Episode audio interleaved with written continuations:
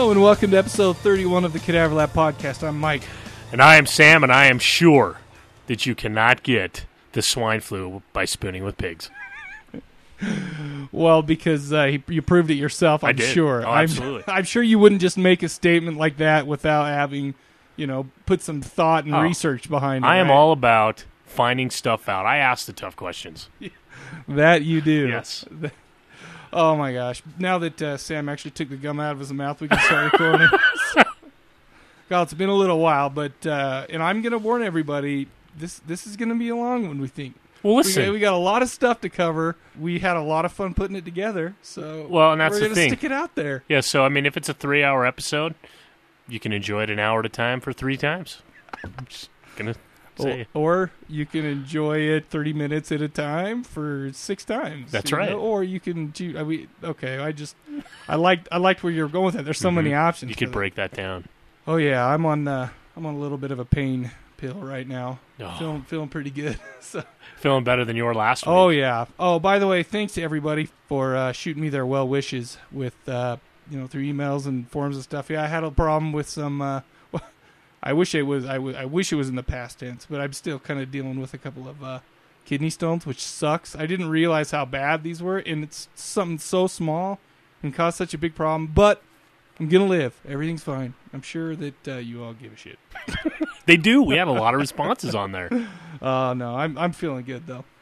Uh, we gotta let's uh let's go ahead and just get into it. What- I mean, yeah, do you have do you yeah. have anything to start out with? Any topics? Or Well, I like mean, I have uh, just one thing real quick. I have a ton of six degrees. Oh, okay. Jeez, man. We- And yeah, we so gotta- we'll we'll get into those, but we got it. Well, we're gonna have to. I, it's because I've been opening my big mouth on the podcast. Oh, yeah. I got a ton. I ended up doing eight from people, and then I had to do one for each of the movies. yeah. And so I'm gonna have to figure out how we kind of limit those. Maybe maybe put it up as a discussion, and then I do like the top two that people come up with on the forums, or I don't know something. We got I got to figure out something because I don't know. Maybe, maybe what we should do is uh, kind of how we have a contest for every death scene for every episode. Oh yeah. What we could do is we could say, okay, we could have people say, you know, uh, if they want to go up there and suggest one, we can start. Okay, well, let's you know choose one or two for every episode, Yep. if that's how it's going to be.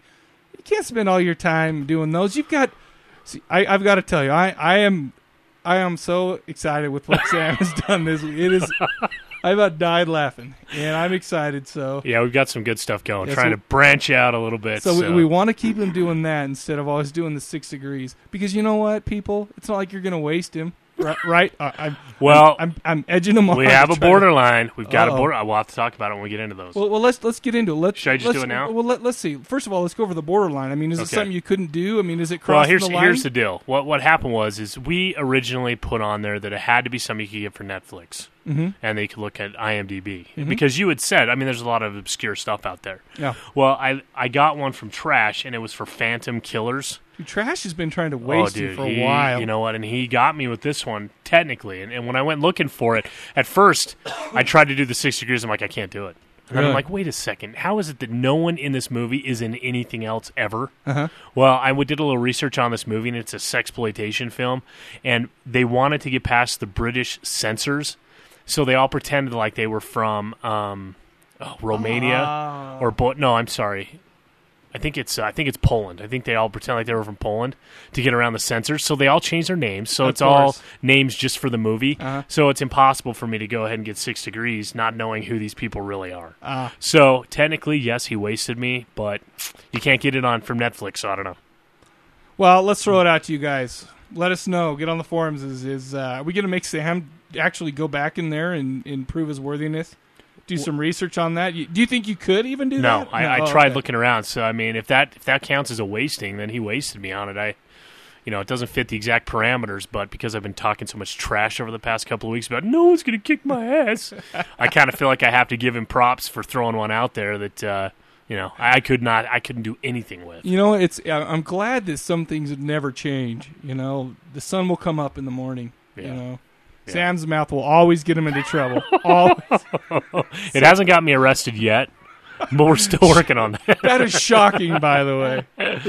Oh. Shocking. Well, let's let's get in. Uh, do you want to do you want to do your things now? Or, Nah, let's do do it later. Okay. Let's get into some voicemail. Or, yeah, Well, let's do some. Uh, let's do feedback. We got a couple of emails. We actually got a lot of emails this week regarding your man on the street, which was a hit. Oh, good. So you know that's and that's that's what we need to have you doing instead of doing the six degrees. oh, okay. All right. Uh, I p- I picked one from Danny Trioxin because uh, it was pretty funny, and uh, I this basically resonated with, throughout all the emails. He he put it into an email.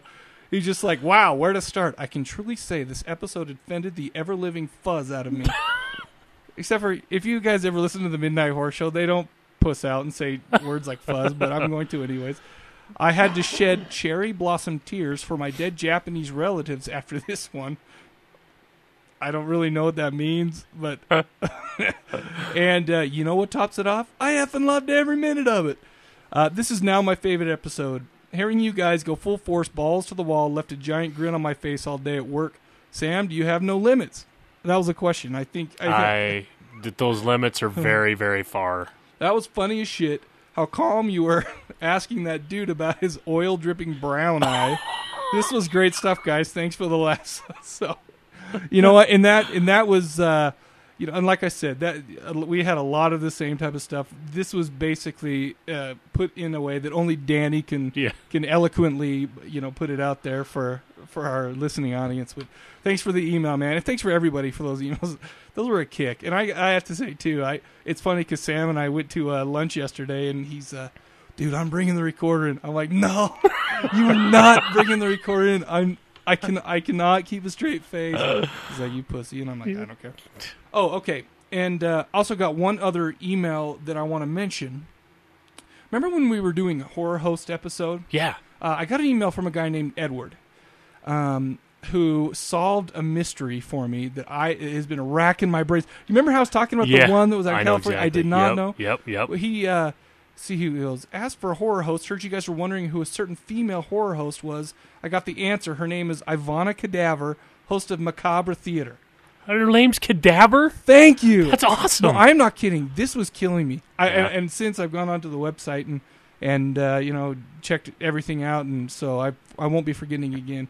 But uh, you know what's funny is uh, a lot of people have actually mentioned like through Twitter or or, or what, whatever else. Like for instance, uh, Drunken Zombie and a couple other podcasts. I think Dead Lantern even mentioned this.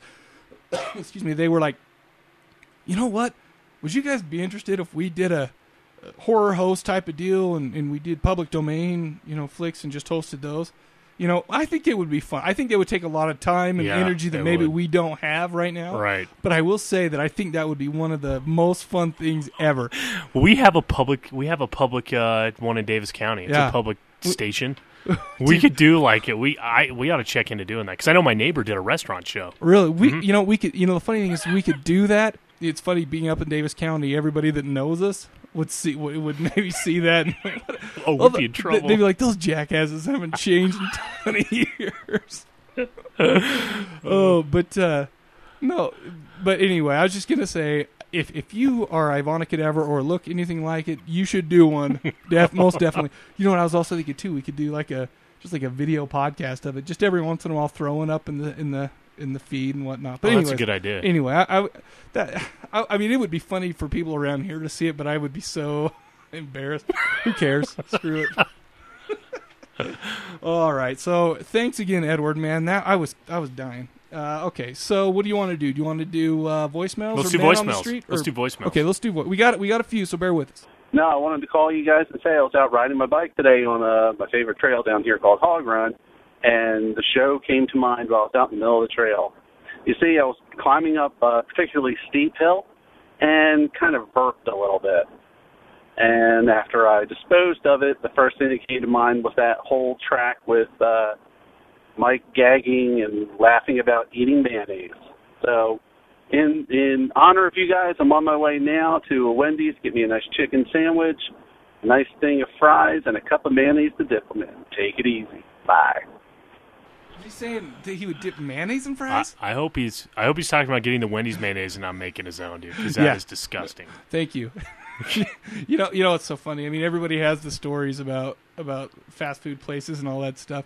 I'll never forget the day my uncle told me about the time that he when he worked at Arby's had to go back in. He forgot something, so I had to go back in, and he caught some dude, the cleanup guy, doing a side of ham or something. so, do you want? Do you want to hear something? So I was just gonna say, you know that that's funny to joke about, but but how many man juices have you you know eaten Oh. with all that crap? Do you want to hear a funny story about a certain boss that we both had at a time that you hated like no other? Yes, yes, I do. Well, Wait, wait, which one was he? Was yeah, it the he the red hair Well, all, no shit. starts with a D. I don't. I don't even remember his name. Well, he was the one. He was the guy out He there. he was the one I hated the Yes. most. Okay. Yes. That if I ever saw again, I would kick yes, his balls in. Okay. yes. I anyway. can't mention names. Anyways, so he would always have me go on a drink run or a lunch run. Yeah. Most of the time, drink runs. Take a break, go out and get a drink. Well, Uh-huh. this one time, he had pissed off a couple of people. I can't remember what he. He always was pissing off. people. Yeah, he's a dick. Anyways, so he he says, "Hey Sam, why don't you go get us lunch and go get some burgers at blank restaurant?" I'm like, "Okay." Well, this other guy uh, decided to go as well. This guy that had been there for a long time, and so we both went and we went and ordered the hamburgers. And on the way back, I'm I'm just driving. I look over and this guy has his hand down his pants. I'm like, "What the hell are you doing?" He pulls out a handful of short and curlies and he he puts it on the burger. I kid you not. I am not joking. We get back and we start eating, and I I have my hand in front of my mouth because I can't watch. And I I mean I'm watching this boss. I'm watching this boss eat, and and I had seen the curlies on the burger, and it was a ton. It was a handful. It wasn't like one or two, and he's just munching away. That And is- like he pulled one hair out of his mouth. That was a, the he pulled out one, and that he downed that burger. There was mayonnaise all over it, and he ate like a slob anyway. No and way. He pounded the fur burger like nothing that else. that's sick. It was so sick. It was so gross. So that reminds me of that it was. I could never go back to that restaurant and eat a burger because I thought about that every time, and I just thought I will never, ever let somebody go grab my food. No. Ever. I don't care who it is. I am watching it. I don't go to restaurants after midnight, like the open all night shit where no one's inside Right. watching the people behind the counter. I won't do it. Oh my god, that is sick. you know what? He that guy deserved it though. You know what? he he deserved to like. Never mind. Anyway, let's get to the next All one. right. Thanks for the voice. Yeah. Hey guys, this is uh, Evil Coot Stench from the forums. Uh, I just want to let you know I found your podcast uh, a couple weeks ago, and um, I love every minute. I've chewed up all the episodes you put out so far. Um, I just think you have a great program, and actually you've uh, inspired me to get a uh, Netflix account. I can't stand listening to the podcast and not seeing the movies, so uh, I'm getting uh, yeah, I'm actually in the process of getting one right now, so I can see all the all the flicks you guys talk about. Uh, but I want to let you know that I would not be listening to your podcast while I'm eating lunch anymore.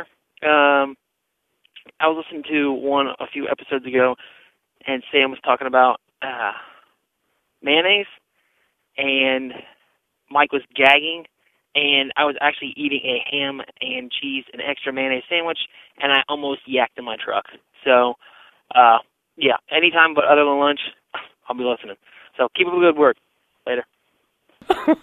We do not talk about stuff like that. Why is that though? I I thought that was just acceptable behavior, man.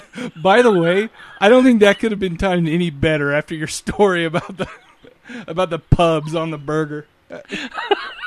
Uh, by the way, thanks for calling in, man. That was. That I wonder was how many people just lifted up the top layer of their bread, looked on their and they see like a they see like a little fold in a piece of lettuce or something. They're like, is that a, what? The, Oh what my is that? I don't really know. That is so sick. Hi, Mike. Hi, Brian Hussein. I mean, Sam. I am a new listener called Mr. Retard. Anyways, I was just wondering if you guys have ever seen the guinea pig films. That's all. Bye. I, I'm just going to go ahead and throw it out there since everybody else is thinking the same thing. You are way too young to be listening to this podcast and watching anything. And if it's anything that has to do with guinea pigs and Richard Gere, you should definitely not have seen that. No, no, no. Well, I think what he's talking about, and I, I have seen, I've seen one of these. It's, it's, what are they? There's, it's some kind of Asian couple of flicks. It's, there's one called uh, Guinea Pig, Mermaid in a Manhole. Oh, and this is so gross. Basically, what I think what it is is this guy finds a mermaid in the sewer, and it's been years since I've seen this. So if I'm wrong, I'm sorry, but basically she starts like disintegrating in his tub, and he takes all the pus and stuff from like her uh, like her fish bottom and paints something with it or something. It was so gross. It- it I hope that that's what you're talking about because I hope it's not. What the? F- No, it was it was the sickest Wow. thing. I mean, it was one of the grossest movies I've ever seen. And the funny thing is, I've seen plenty of gross movies, and I probably will never watch that one again. It was, I mean, it was like I didn't throw up magically, apparently, but uh, no, it was bad.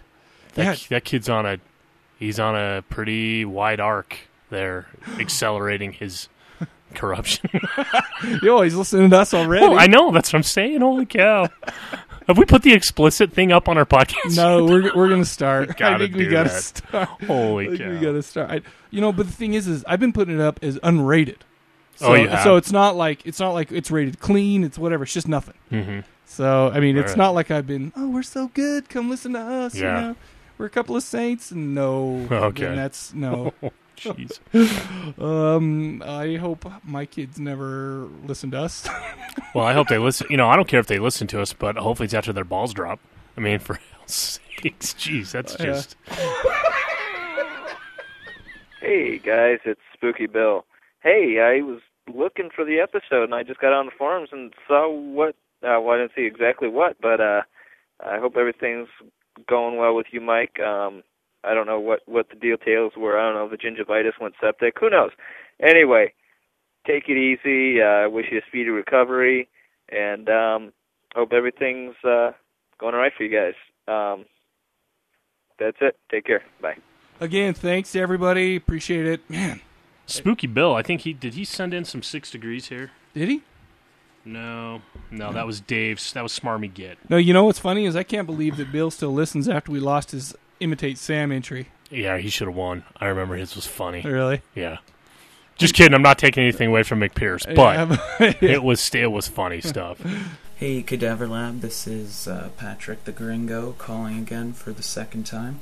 Anyways, uh, I'm mas- mo- mostly calling just to rag on you guys for not liking Basket Case 2 and 3. I mean, you know, yeah, they're goofy, they're ridiculous, but you watch the first one, and it's like Frank Henenlotter was just like, how can I turn this up to 11? And you gotta admit, he does. Like, it's just those films are out of control, they're goofy, they're definitely a step above most of the Troma swill that I do enjoy from time to time, but uh, you know, you can't hate on them so much. I mean, I guess Mike, you know, you were on the plane, you were afraid that, you know, all those freaks were going to have an entire freak junk alert, which is totally understandable, and Sam, you have an excuse because you didn't even like Texas Chainsaw Massacre.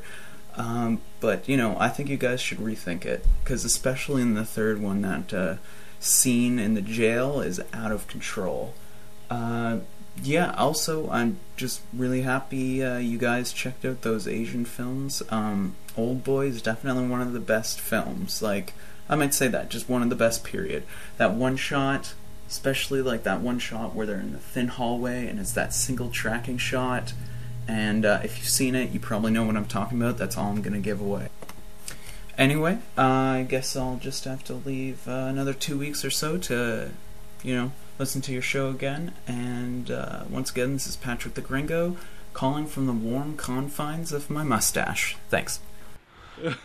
That was that was good. That no, that was good. You know, it's funny about basket case because what I think what the problem was, eh, just like anytime we do this, when I get six hours or something like that, and I'm trying to do it right in a row, it ends up getting Yeah. old pretty quick. But when I'm thinking back on it, if I were to just throw one in, like just out of nowhere, because I'm like I'm in a funny mood and I kind of you know watch something kind of like a Troma film, it would be funny. I mean, it, it you, you, you know, and the, it and the thing 11. is, is I I love a lot of Troma films. Like, I mean, I to be honest with you, I didn't really get into them until you know, at least until we started the show. You know, but then I've I've seen Tromeo and Juliet, uh, uh, the one that we did for our uh, our uh, show, which was the uh, Toxic Avenger. Toxic Avenger. Seen the the Toxic Citizen Toxie, Toxic Avenger three, but I didn't watch them all right in a row. Right. you know and that's the thing and I- you know the thing is, is yeah you look back at them and it's I, you know I, I don't know. I mean i'm not i'm not gonna i don't know. I'm not going to undo my but, but rating. here's but here's the deal. Uh, frank is a wild director. He's only done well I, I don't know if he's only done but the movies that i've seen him d- have done uh frankenhooker and this i guess that's it. Mhm. There's something else coming out. I think he's coming out with a movie called Bad Biology. I'm not sure if it's out yet or uh, whatever, but it, it sounds right up the same type of deal, just way over the top and crazy. And the thing is, is I mean, I thought Frankenhooker was one of the funniest movies I've ever seen. I mean, it was wild. It was whatever.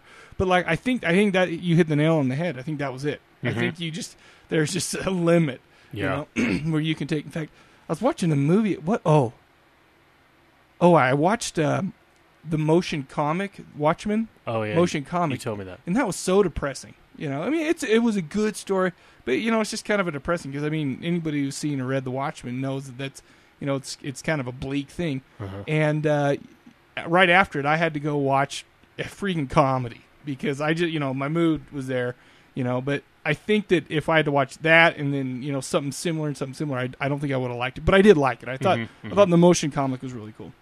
But anyways, I think all that stuff in moderation. Honestly, I really think that that's. I would enjoy that on its own if I had an hour and a half to burn, Yeah. and I just wanted to laugh. Yeah. But yeah, so no, we I appreciate the the voicemail, Patrick. That's a that's a good way to look at it. yep, absolutely. Hey guys, McPierce here. Uh, sorry it's taking me so long to call back on this. I got the package like uh, almost two weeks ago. Thank you very much. Love the book, love the CD, love the DVDs. I've already started watching the movies, and love the uh, the Love Your Junk, Love Your Junk wristband. I actually I wear it on my junk so that I always remind myself when I'm loving my junk that I love my junk. I like how it says it right out loud. Thanks guys. Keep up the good work. Love the show. Bye. I'm glad he uh, received the package and enjoyed the package. You know what's funny is playing that there reminded me that maybe it's time to start uh, playing these in uh, chronological order. He sent that one a long time ago. Are you doing alphabetical or something? no, I just I just download them all at the same time, Oh. and they they just kind of show up whatever. But this has been an extra long layoff though too. So Yeah. anyway, I'm glad you like it. Ah, ah, I love the way it opens up. Hi, thanks for calling the Cadaver Lab. Leave a message. You sound way too nice, Mike. We know better at this point. What up, guys? It's Jammit from the Obscurity Show here. Just calling to drop a little bit of J knowledge on you. Not really. I don't really have any knowledge so much. So Machine Girl, man, like it came out and everybody was, you know, you gotta see Machine Girl, you gotta see Machine Girl, and these are movies that I usually just love. I usually just love them. So Stewie D goes out and he buys Machine Girl and he says, "Hey, come over watch Machine Girl with me." And granted, I was kind of sick at the time. I wasn't really feeling that well and was a little distracted by some other things going on at the house. But I tried to watch it with him and I didn't hate it, but I just couldn't get into it. And I don't know why. And I've thought about going back and watching it again. But to be completely honest, I remember pretty much the entire movie, and I don't. Maybe it's because you have all these hot Asian girls in schoolgirl outfits, and we didn't get to see any of them naked, and that's just upsetting. But uh no, I mean I didn't hate it, and Stewie really liked it, and most people I know really like it. So you know, Old Boy is one of those movies I'd really like to see. I've heard nothing but good about it. Um and the fact that they're they're going to do a, an American uh, retelling of the Old Boy tale is is one of those things where it could work really well if you put it in the hands of you know like Quentin Tarantino, someone who does that kind of wraparound mystery, has no fear of going a little over the top with violence or or whatnot, and uh, you know I don't see Spielberg doing it because Spielberg, I mean, he, uh, apparently he's attached, but Spielberg has a tendency to go over the top himself, but in a completely different way. Um, so whatever, though, you know, they're to do what they're to do. I've I've went out, you know, on the record many many times saying I have no problem with remakes uh, overall. They don't bother me like they do some people. I don't get all you know, oh, remakes, those are garbage and ridiculous and this and that. But uh, I would just like, you know, to see them done right. And mm, typically that doesn't happen, so we'll see. Anyway, Mike, it was great getting to meet you. I know we've said this, and, and we had a really good time at Horror Hound, and it, it's amazing to me how much people just seem like they're old friends, even if they haven't met. Um, Sam, wish we could have got to meet you. I'm not going to give you a lot of shit. I know you've been taking a lot of shit. Um, normally I would, but you know, I'll let up a little. It would have been great to get to meet you, and hopefully we'll get to, you know, sometime in the in the not too distant future. But uh, you guys take care. Can't wait to hear your next show. Uh, two weeks is a pain in the ass wait, but at least we're getting them right, and that's better than nothing. So, you guys take it easy, and remember to always stay Awesome. So here he is talking. Yeah, I didn't like Machine Girl very much. Uh, yeah, I was kind of sick, kind of stuff going on around the house. And then uh, I'm like getting ready for this big argument. I'm like, what? What? This is you know whatever. But then he drops the bomb. Bunch of hot Asian chicks in schoolgirl outfits, and none of them were nude.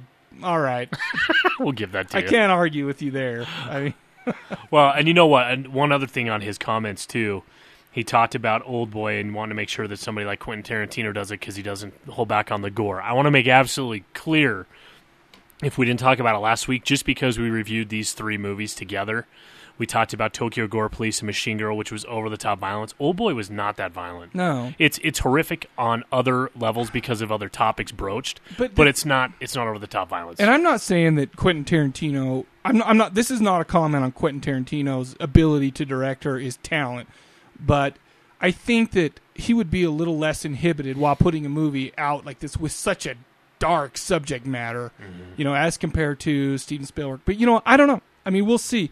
We'll see what happens. Apparently, they're coming out. It's not going to be a remake of the movie. It's just going to be uh, they're they're taking the original material, the the what do they call it, uh, the comic book, the manga. oh really? Yeah, and so Oh. so they're they're doing it directly from there. So I, I mean, it could go a different way. I mean, it could be a complete. Uh, I mean, uh, obviously, it's just going to be a different director's vision of Hmm. the original uh, source material. So there you go. But I, I don't know. I'm setting myself up to just say that it's going to suck. I, I'm going to. Well, yeah, but you know, the thing is, I'm I'm kind of with Jay where it's like I don't really, I don't hate movies just because they're remakes. I hate the idea of remakes, you know, because I wish that there would something be out or something better would be out there. But uh, you know, and it's actually on the forums talking about this a little while back. I'm like, yeah, you know, Hollywood's putting all this stuff into into remakes and all these crappy movies. And uh, my wife told me that she wants to go see two movies. She wants to go see uh, uh, what's that one with Matthew McConaughey and he's gonna he's he, the Ghosts of Girlfriends Past Oh, where I he goes, oh my gosh, she wants to go see that, and so she like warned me, she like in advance. You ever see that Family Guy? But I know I'm getting off the deck. Where Stewie's like, what was it? Matthew, your movies suck. I know. They just keep giving me all this money, and I just keep doing what I do. I, I understand. I realize, but it's really nice. No, no, you realize you're worthless. Oh, I hear you, and I understand. I'm really sorry about that. It's nothing really I can do. They give me nice stuff anyway. But uh, what was it? Where I can't even remember where I was going with this. about remakes. Oh, yeah. But the, the bottom line is, is if they weren't doing remakes, who's to say they're still not putting out other stupid crap? Right. You know. So well, if they want to remake, let's say maybe maybe they maybe they're right. I mean, maybe they, they'll start off with at least a glimmer of something that's interesting. I don't know, and I'm not Mhm. saying I like them. I think that's how I'm going to look at them. Remakes. I I wish I wish we lived in a more in a world with more integrity, Sam. Well, you know what though, and that's that's a good point. I wish we had a new generation of directors that were like the Steven Spielberg, George Lucas, Yeah, absolutely. that fraternity. You know, Francis Ford Coppola, all those guys that came together Like and in- they just yeah. redid the film industry, and they came out with some revolutionary stuff. We don't have that right now. No. we don't. Eli Roth, uh, no, no, Don't- no. I was gonna say when you said Eli Roth, I'm like in my head I had the quick thought. Oh, say something No, but bad I- about it. Say something bad or else. Well, I am going to say something balls. bad because he's, you know, I looked at this Master of Horrors, Yeah. And he's actually mentioned in the same sentence with Dario Argento No, and some other guys. No, no way. Like that they were all meeting together. I'm like, are you are you shitting You know, me? I got to be honest with you though. I think that these masters of horror, I think they were just basically after a while just finding uh, directors of horror. Uh, so I mean, true. yeah. But especially when they got into Fear itself. But we'll talk. We'll, Yeah, we'll talk more about yeah. that later. But uh, no, I don't know. Eh, who knows what they would do? They'd keep uh, maybe the money that, that they put into Friday the Thirteenth if they didn't want to go, if they didn't want to remake that, would go into another. Uh, my the ones I was the girl Right, and I, right. you know so who cares Yeah. you know I mean there, not much we can do about it anyway I, I freaking give my eight bucks you Yeah. know Yeah, me every too. time Me so too. it's like wow Hey, Felters. This is the unnamed jerk from a few episodes ago. Anyway, fellas, just want to say I was duped into watching Twilight a few weeks ago. Did it for the wife, so she let me purchase a UFC fight that night. And I have to admit, it was so gay that it caused a little tearing in my ass crack. Which gave me a good idea. You guys should do a horror show on shows that cause serious rippage of the butthole. You could cover Twilight and the Buffy series in the same episode. Keep it up, fuckers. See ya later. Wow. Thanks for that. I think that was a good invitation to me. I'm gonna kill that guy. Yeah, that guy sucks. Oh, you know what? Listen, buddy. You know, you're hostile. Yeah. There, there are, we need to take. Is there something we can do? You know, I, I mean, I don't really know how to react to that. I I don't know, but uh, I feel bad that that guy actually wants to widen his crack in his ass crack. The, he, he wants to like- review more movies so he can watch them and get a bigger crack in his ass, dude. You've got. Listen, just stitch it up and move on. All right. There you go. Good advice from a wise man. Yeah. okay. Oh, too funny. Oh, by the way, I'll kill you for saying that about Buffy. Hey, you guys were talking about butt ponds. It was either the last episode or the episode before that. I actually find that if you're wanting to chillax when you're menstruating, to use man ponds by man packs. They're actually the best you can get. All right, bye. I'm gonna go ahead and say I'm sorry that you know that. no, no, no. Listen, that was a perfect example of a response to a guy who says the word chillax and, and the like. Oh. And uh, you know what? He he did it without being insulting like that other mother effer. it's so true. Uh, you know, he, he turned it into comedy. Yeah. I think I think that he didn't. Did he say his name? I I think I, I recognize him. I think that was Johnny from um Oklahoma City. Oh, really? But uh, he goes. That, you know that's a way. That's a good way to venture to venture anger there. Thank you for being well adjusted, Johnny. Hey, this is Chris from the Cinema Corpse podcast. Uh, I just wanted to say that episode 30, the Asian horror, was pretty awesome. Uh, I found myself laughing out loud a few times during the first segment. Uh, Sam's new segment was awesome. I enjoyed that. I hope he does a lot more of that.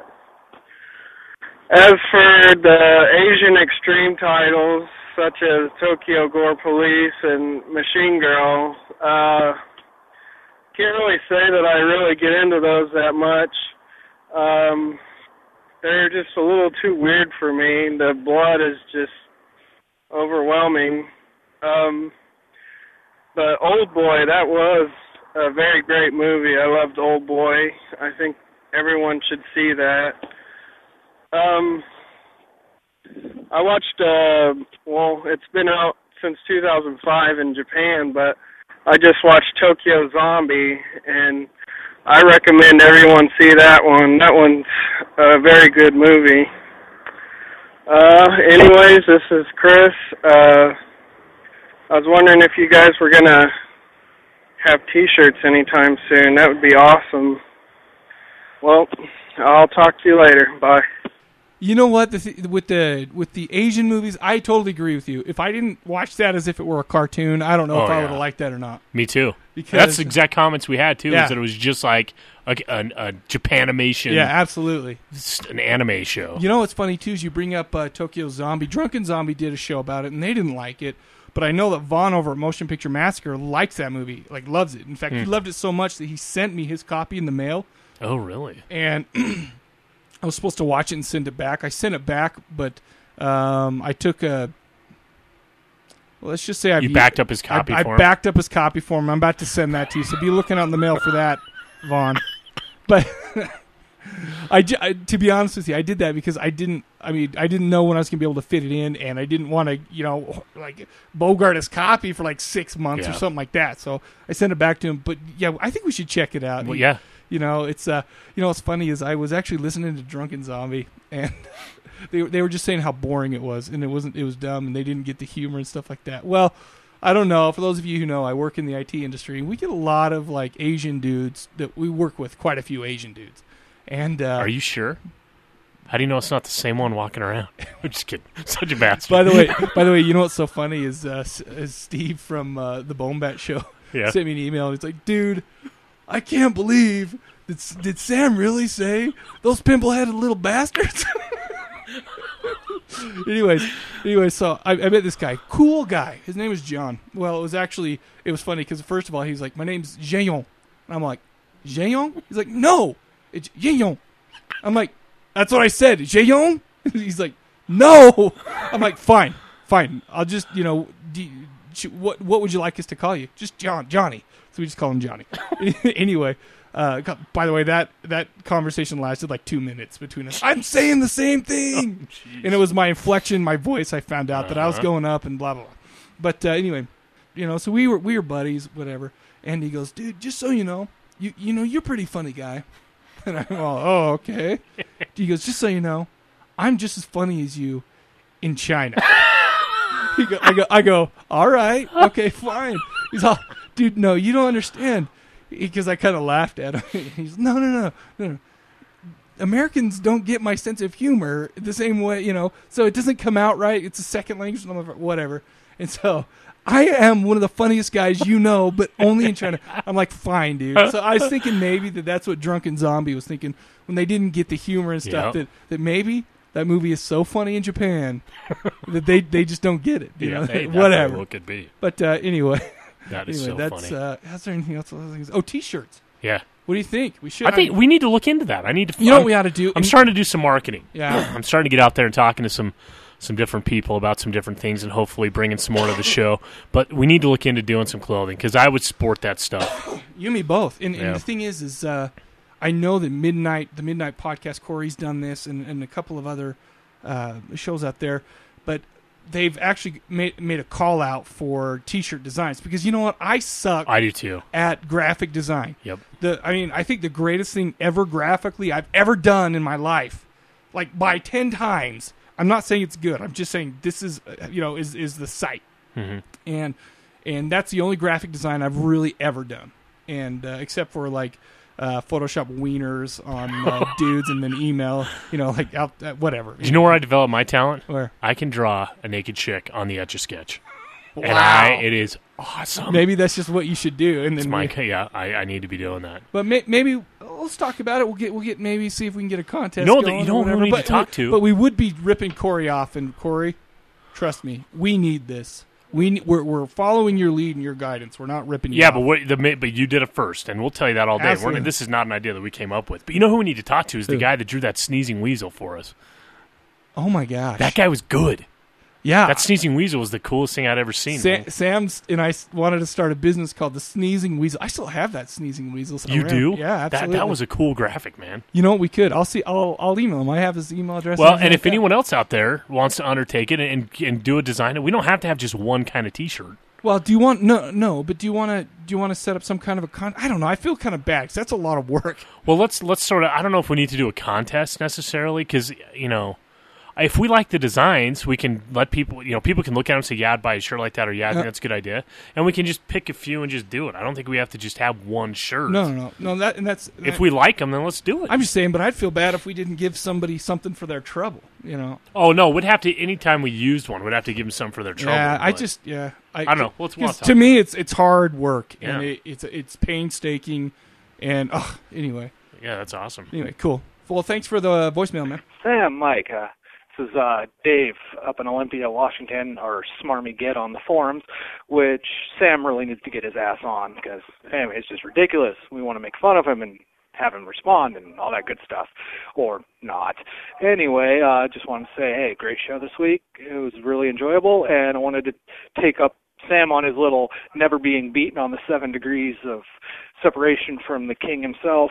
Um, I got a couple I couple of suggestion movies. One I've pimped on the forums quite a bit. Uh, that would be Motorhome Massacre. I mean, just total ridiculous, great movie though. I mean, it's great, but it's sad in a lot of ways. Anyway, if you can connect Bruce to that particular film, I will call next week and verbally well, I'll just leave it up to your imagination. Um, also, if you want to try maybe, uh, let's see, Flight of the Dead or Drive Through, just probably ridiculous movies that you haven't watched, or maybe you've actually had the misfortune of seeing Flight of the Dead. Anyway, if you can connect that, connect Bruce to any of those movies, hey, I'd love to see that or hear it, as the case may be.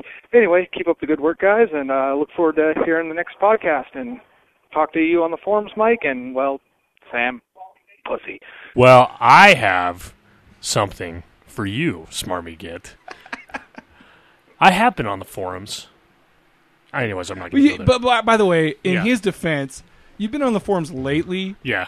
and Not. this came in before that. I mean, it did. I have to. I had taken a hiatus. I, I go back and look, and there are so many topics I've not even Oh, looked yeah. at. So I'm trying to get caught up. But anyways, I have six degrees, actually four degrees on all know, of those that you let, let me say something real quick. I'm sorry. No, do it. Just before I forget, as far as the forums are concerned, I took off all the ability for somebody with a Gmail account to sign up. And I, I like I said, I'm sorry to interrupt you. I just want to get this out Yeah. so I don't forget.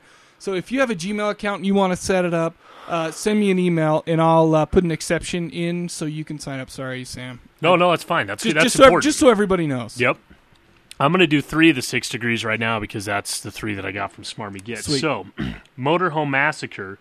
Justin Greer was Benji in that, and he's also in Badland with Elizabeth Keener, who is in Death Sentence with, Kev- with Kevin Bacon, who is in Mystic River with Tim Robbins, who is in the Hudsucker Proxy with Bruce Campbell. Wait.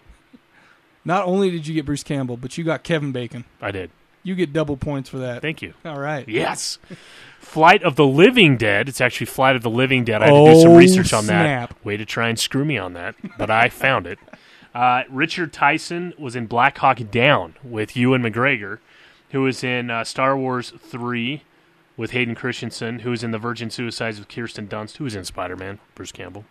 By the way, I hate Hayden Christensen. Oh, so do I. But I'm still Anyways, gonna. I will use No, his. No, no, no, no. I will fine. use his ass. That's fine. for I, six degrees. All I just don't want to say his name without I mentioning that I hate him. I should just say Anakin or Darth. All right, and then Drive Through starred Nicholas D'Agostino, uh, who played Fisher Kent, I think. Anyways, he was in Election with Reese Witherspoon, who's in The Four Christmases with Jon Voight, who's in National Treasure 2 with Ed Harris, who's in The Truman Show with Jim Carrey, who's in The Majestic with Bruce Campbell. Beautiful. You know what? Three down, nine to go. Hey, you uh, nipple lickers. Uh, it's Jason. Uh, I'm just calling to say I'm uh, really excited to hear that you guys like the uh, Street Trash movie so much. Um, thought you'd get a kick out of them. Uh, yeah.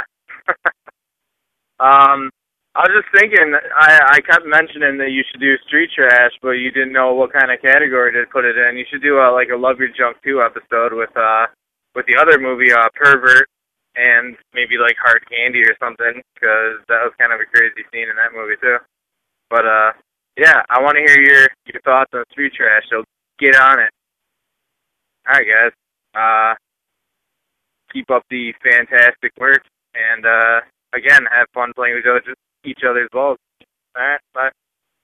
Contrary to popular belief, Jason, me and Mike do not play with each other's balls. We play with our own while we look at each other across Holy the room. shit, man.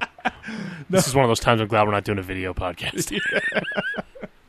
Dude, so uh, we've talked about pervert before. It's uh, Attack of the Killer Wiener, and then uh, uh, Hard Candy. Hard Candy. Ooh, that is a disturbing movie. Ellen Page, who I can't really. What was that movie she was in where she was pregnant and with the dude from? Uh, anyways, I hated that movie.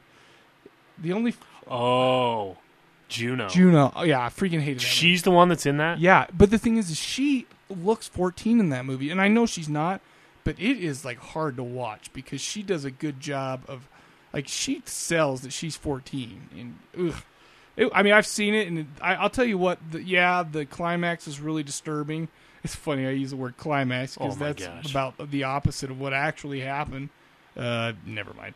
But uh, yeah, that the whole movie was just disturbing to Huh. watch. It'd be weird to watch Street Trash and then uh, Pervert and then that. It was like that would sober us right up. Pro- I'd probably have to just stay in my house for a week and recover. Is that what you're saying? Oh, it's it's not really that disturbing. Like I couldn't go on appointments after I watched Mom and Dad for a couple of days. Oh, I just yeah. felt I didn't feel like I could be my jovial self Oh, talking yeah. to people because I'm like, if they only knew what I had just watched. Oh yeah. Speaking of mom and dad, we had Slug send in a review that we'll play at one of the breaks. Oh, good. But uh, anyway, yeah, I don't know. Street Trash is a great is a great stupid, you know, one of those Troma esque films. But uh, yeah, we'll have to stick that in somewhere. It's pretty good. I haven't seen it in a long time. I Hmm. watched part of it the other day, but well, not the other day anymore. Hey, Mike and Sam, it's Steven here. Uh, just wanted to call and say, wow, you, that was a great episode, The Asian Horror. Uh, really loved it. I'm glad you liked Old Boy. It's a fucking awesome movie. Can't wait to hear your thoughts on um, Sympathy for Mr. Vengeance. It's every bit as good, in my opinion, as Old Boy. Um, it's it's just great to get a break from like the fucking traditional Hollywood fucking you know you know how a Hollywood story is going to play out uh, when once you set up you know the good guy wronged, you know from there how it's going to play out. But in all three of these uh, these uh, fucking vengeance movies, I mean, it, it keeps you fucking guessing all the way through and it's just great stuff. Now, uh, Lady Vengeance wasn't as wasn't as fond of, but definitely Mr. Vengeance is uh, one you need to check out.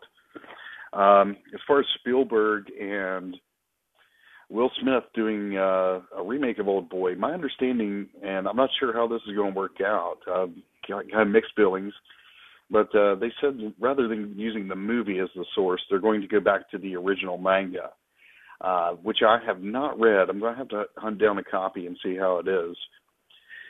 But uh, I guess we'll see what happens. Um, now, a bit, you know, there, everybody's been talking about the Horror Hound, and I just wanted to clear up why I didn't go for, you know, once and for all. Um, and Mike, normally I wouldn't share a personal email from you to me, but I think this would really explain it all uh, to your listeners. Uh, uh, this is the email Mike sent me right before uh, Horror Hound. Hey, Stephen. Glad to hear you might be coming to Horror Hound. It will save me so much money not having to call the mail escort service. Besides, they always claim to be discreet, but you never know.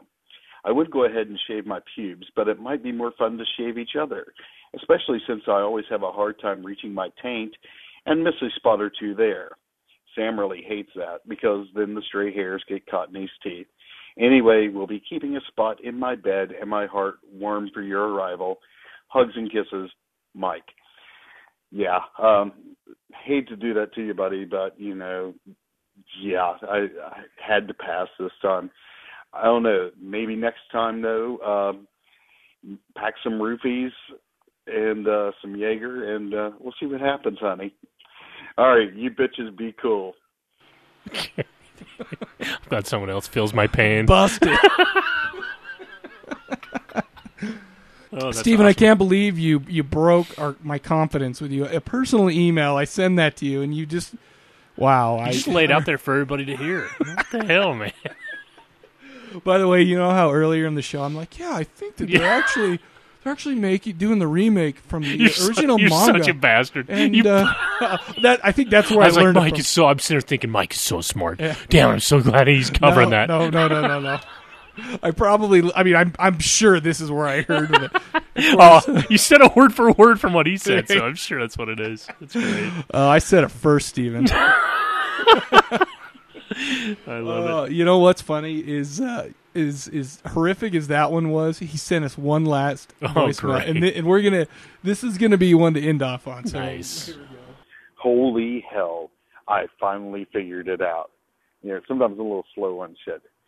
All right, I was thinking about the email you sent me, Mike, and your whole thing about uh, Sam liking you clean shaven, and I finally realized, put it all together, the big puzzle.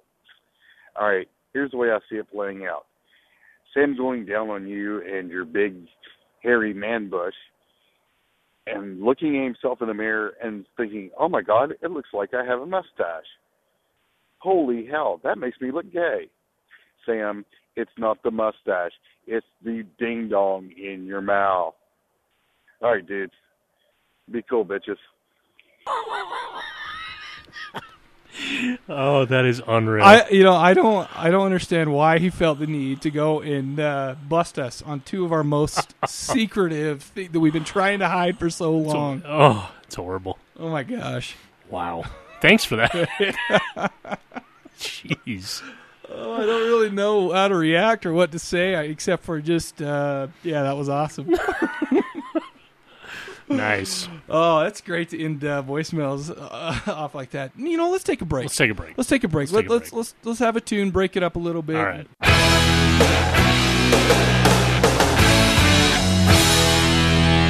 Here's a tribute to all the men who play retards in movies.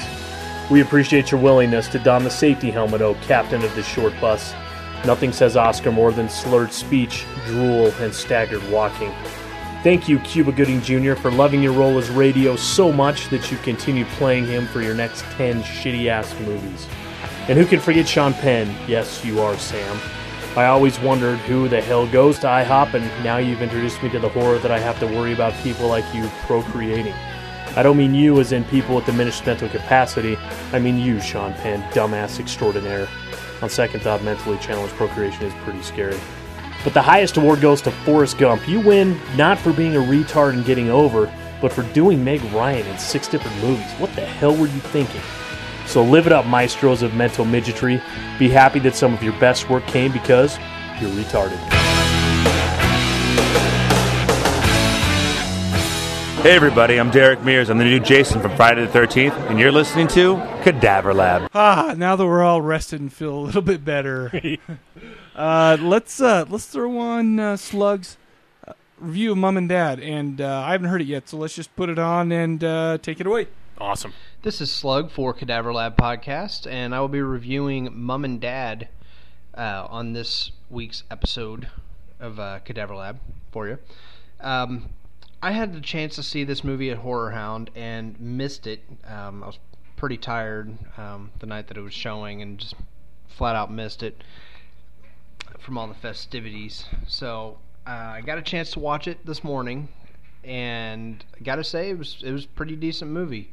Um, didn't really know where it was going for a while, and then all of a sudden it literally just you know kind of comes out of nowhere and just takes this weird just 90 degree turn and you just don't I didn't see it coming honestly. I kind of I knew it was a horror movie and I knew you know obviously that um, it involved mom and dad because it's, it's right there in the title.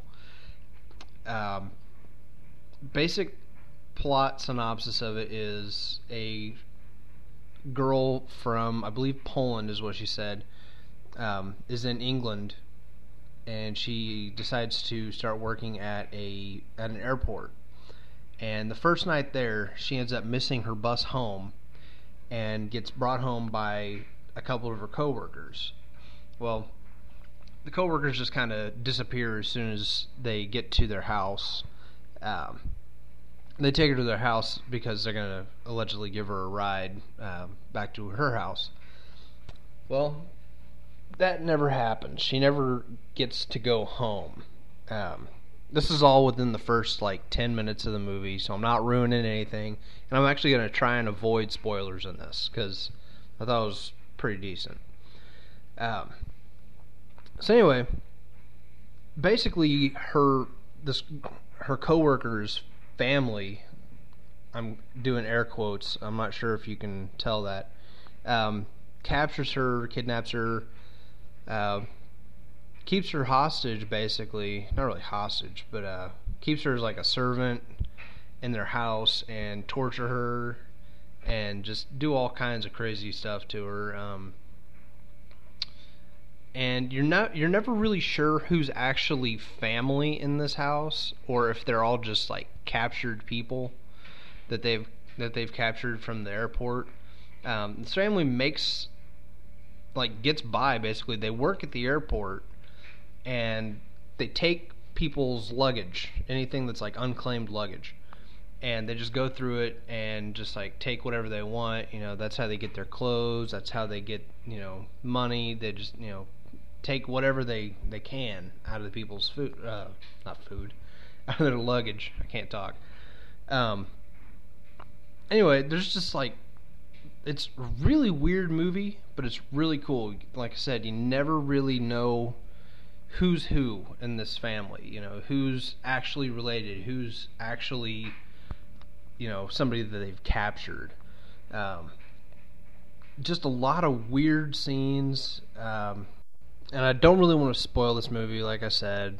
Um, but I, I'll give you a couple like weird little scenes just to let you know what I'm talking about. Um, early on in the movie, I think it's like the morning after she's captured, um, you just start hearing sex sounds, I guess. And it's just random, like, where are these sex sounds coming from? And uh, the whole family's sitting down to eat breakfast, and then they kind of pan over, and you see the TV, and they're watching hardcore porn on the TV in the kitchen. And nobody acknowledges it, they never talk about it. It's just there. You're just playing it. Um, having said that, the mammary count of this movie is actually zero. Um, I at least I couldn't make out any any boobage in the porn during the breakfast. So mammary count on this is zero. Um, lots of lots of blood, lots of gore, um, and it, it all made sense too. It was like if if you're gonna do this to somebody, you're gonna see this afterwards. Um, uh, let me let me rephrase that. There was another scene um, I didn't quite get, um, but apparently this family is very well. They're they're pretty fucked up in the head, honestly. Uh, scene where they walk in and let's just say there's something involving a human organ being used as a sex toy. Um, and they could have they could have gotten away with just showing him put it on the table whenever he was done with it. Again, the air quotes done with this organ. But no, they come back to it and they show a milky white substance dripping from this thing. Um, pretty gross, but I had to laugh at the same time because it was just so bizarre and out there that it just kind of made me laugh. Uh, I don't know really what that says about me, but I found it kind of funny. Um, other than that, it was just a very bizarre movie. It was just like, why are these people doing this? I really wanted to know. They didn't explain it, other than they're just screwed up people. Um, it's like, why are you capturing people and you know torturing them? What what's the point of it? You know, why do you live at the airport? You know, in a little shed or not really shed, it's a small house.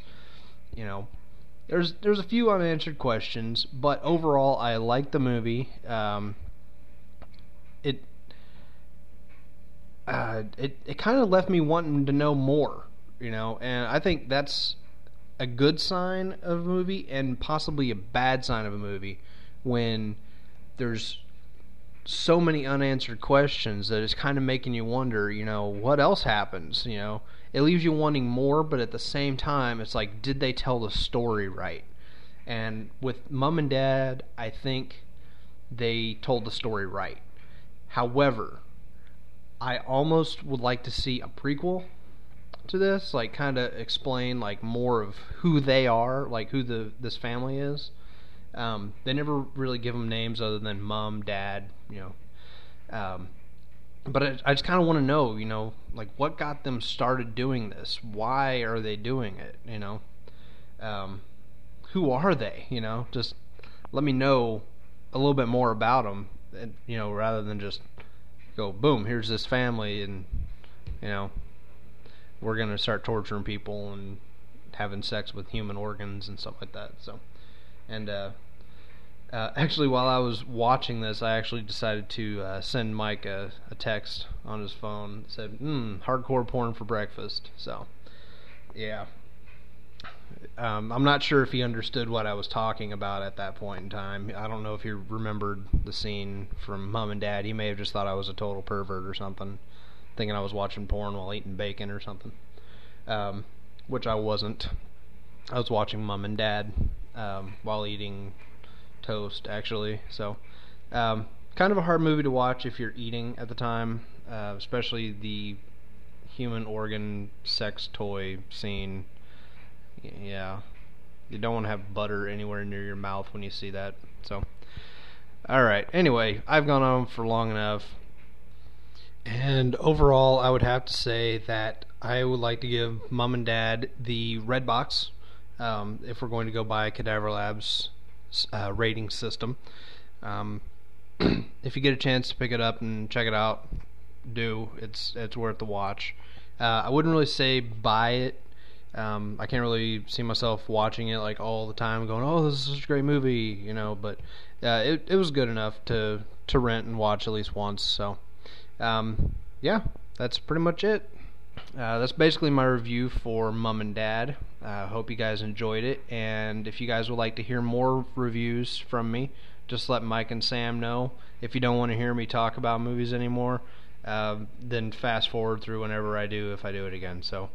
Um, anyway, this has been Slug for Cadaver Lab Podcast, and it's my review for Mom and Dad. Peace. All right, so it's that time again for Sam, man Uh, on the street. Listen, I've got a lot to live up to after last week. And Oh, yeah. so, you know, my methodology for this is I want to find out how the world works a little bit, what people think. Uh. so I did my duty. All right, should we just go right into the just go first right clip? into it. Plastic surgery. This is Jen. Uh, hi, Jen. My name is Sam Thompson. I, I've got a question for you. Okay. Um, I've been going through some some anger management uh, classes lately, and my, my therapist is telling me that, that a lot of it has to do with some decisions that my parents made early on for me. And so um, they said that if I go back and undo some of those decisions, that, uh, that that I may be able to start dealing with some of this. And so um, I'm supposed to go back and start dealing with some of the earliest ones. And I was wondering how much it would cost to get a foreskin reattachment surgery. Uh, we don't do that. You don't do that at all. We don't. Um, do you, do you know anybody else that would, or what kind of doctor I should talk to about that? Uh, it probably would be. It could be a plastics or it could be a urologist. Or a urologist too? Actually, that may be a good place to start because they could give me some some advice on that. Yeah, you can try either one. Okay, but uh, you said maybe another plastic surgeon too. Um, it could possibly be plastics. I'd try urology first. Okay, but you guys are a plastic surgeon, right? We're plastics. We just don't do that. Yeah. Okay. All right. Well, hey, I would try urologist first. okay. I'll try that. Thank you very much.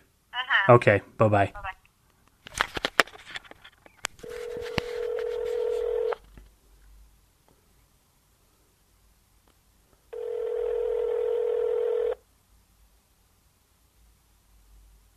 Middleton Urological. Can you hold, please? Yes. Thank you.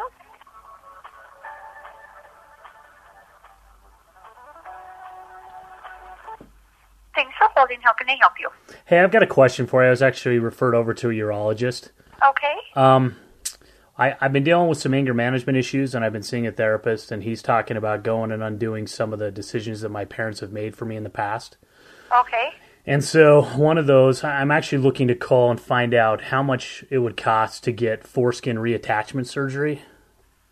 Okay. Um, let me give you the number to our billing office. They can answer that better than I could. Okay. That would be great. Okay. Now, uh, and that's good. Now, do you guys do you guys do stuff like that? Um, not quite sure. I I can let you speak to one of our nurses. You can Um, ask her a couple questions if you'd like. You know that that would that would actually yeah that would be good. Okay, just a moment. Okay. Sure. Thank you. Uh huh. Yes. Thanks for holding. This is Edith. May I help you? Hi Edith, I have a question. I, I'm I'm wondering if you guys do foreskin reattachment surgery. Foreskin reattachment Yes. for. Describe it. Well, to to re, to to attach like a foreskin. I don't know. I was thinking maybe you could use like s- Wow. skin from my body, like an eyelid or something. I, I don't even know how, how to do it. I, I'm just I'm I'm seeing if there's a way that I can get it done. I think not. You're going to have to pay for it probably yourself if you do it, mm. because it'll be considered cosmetic.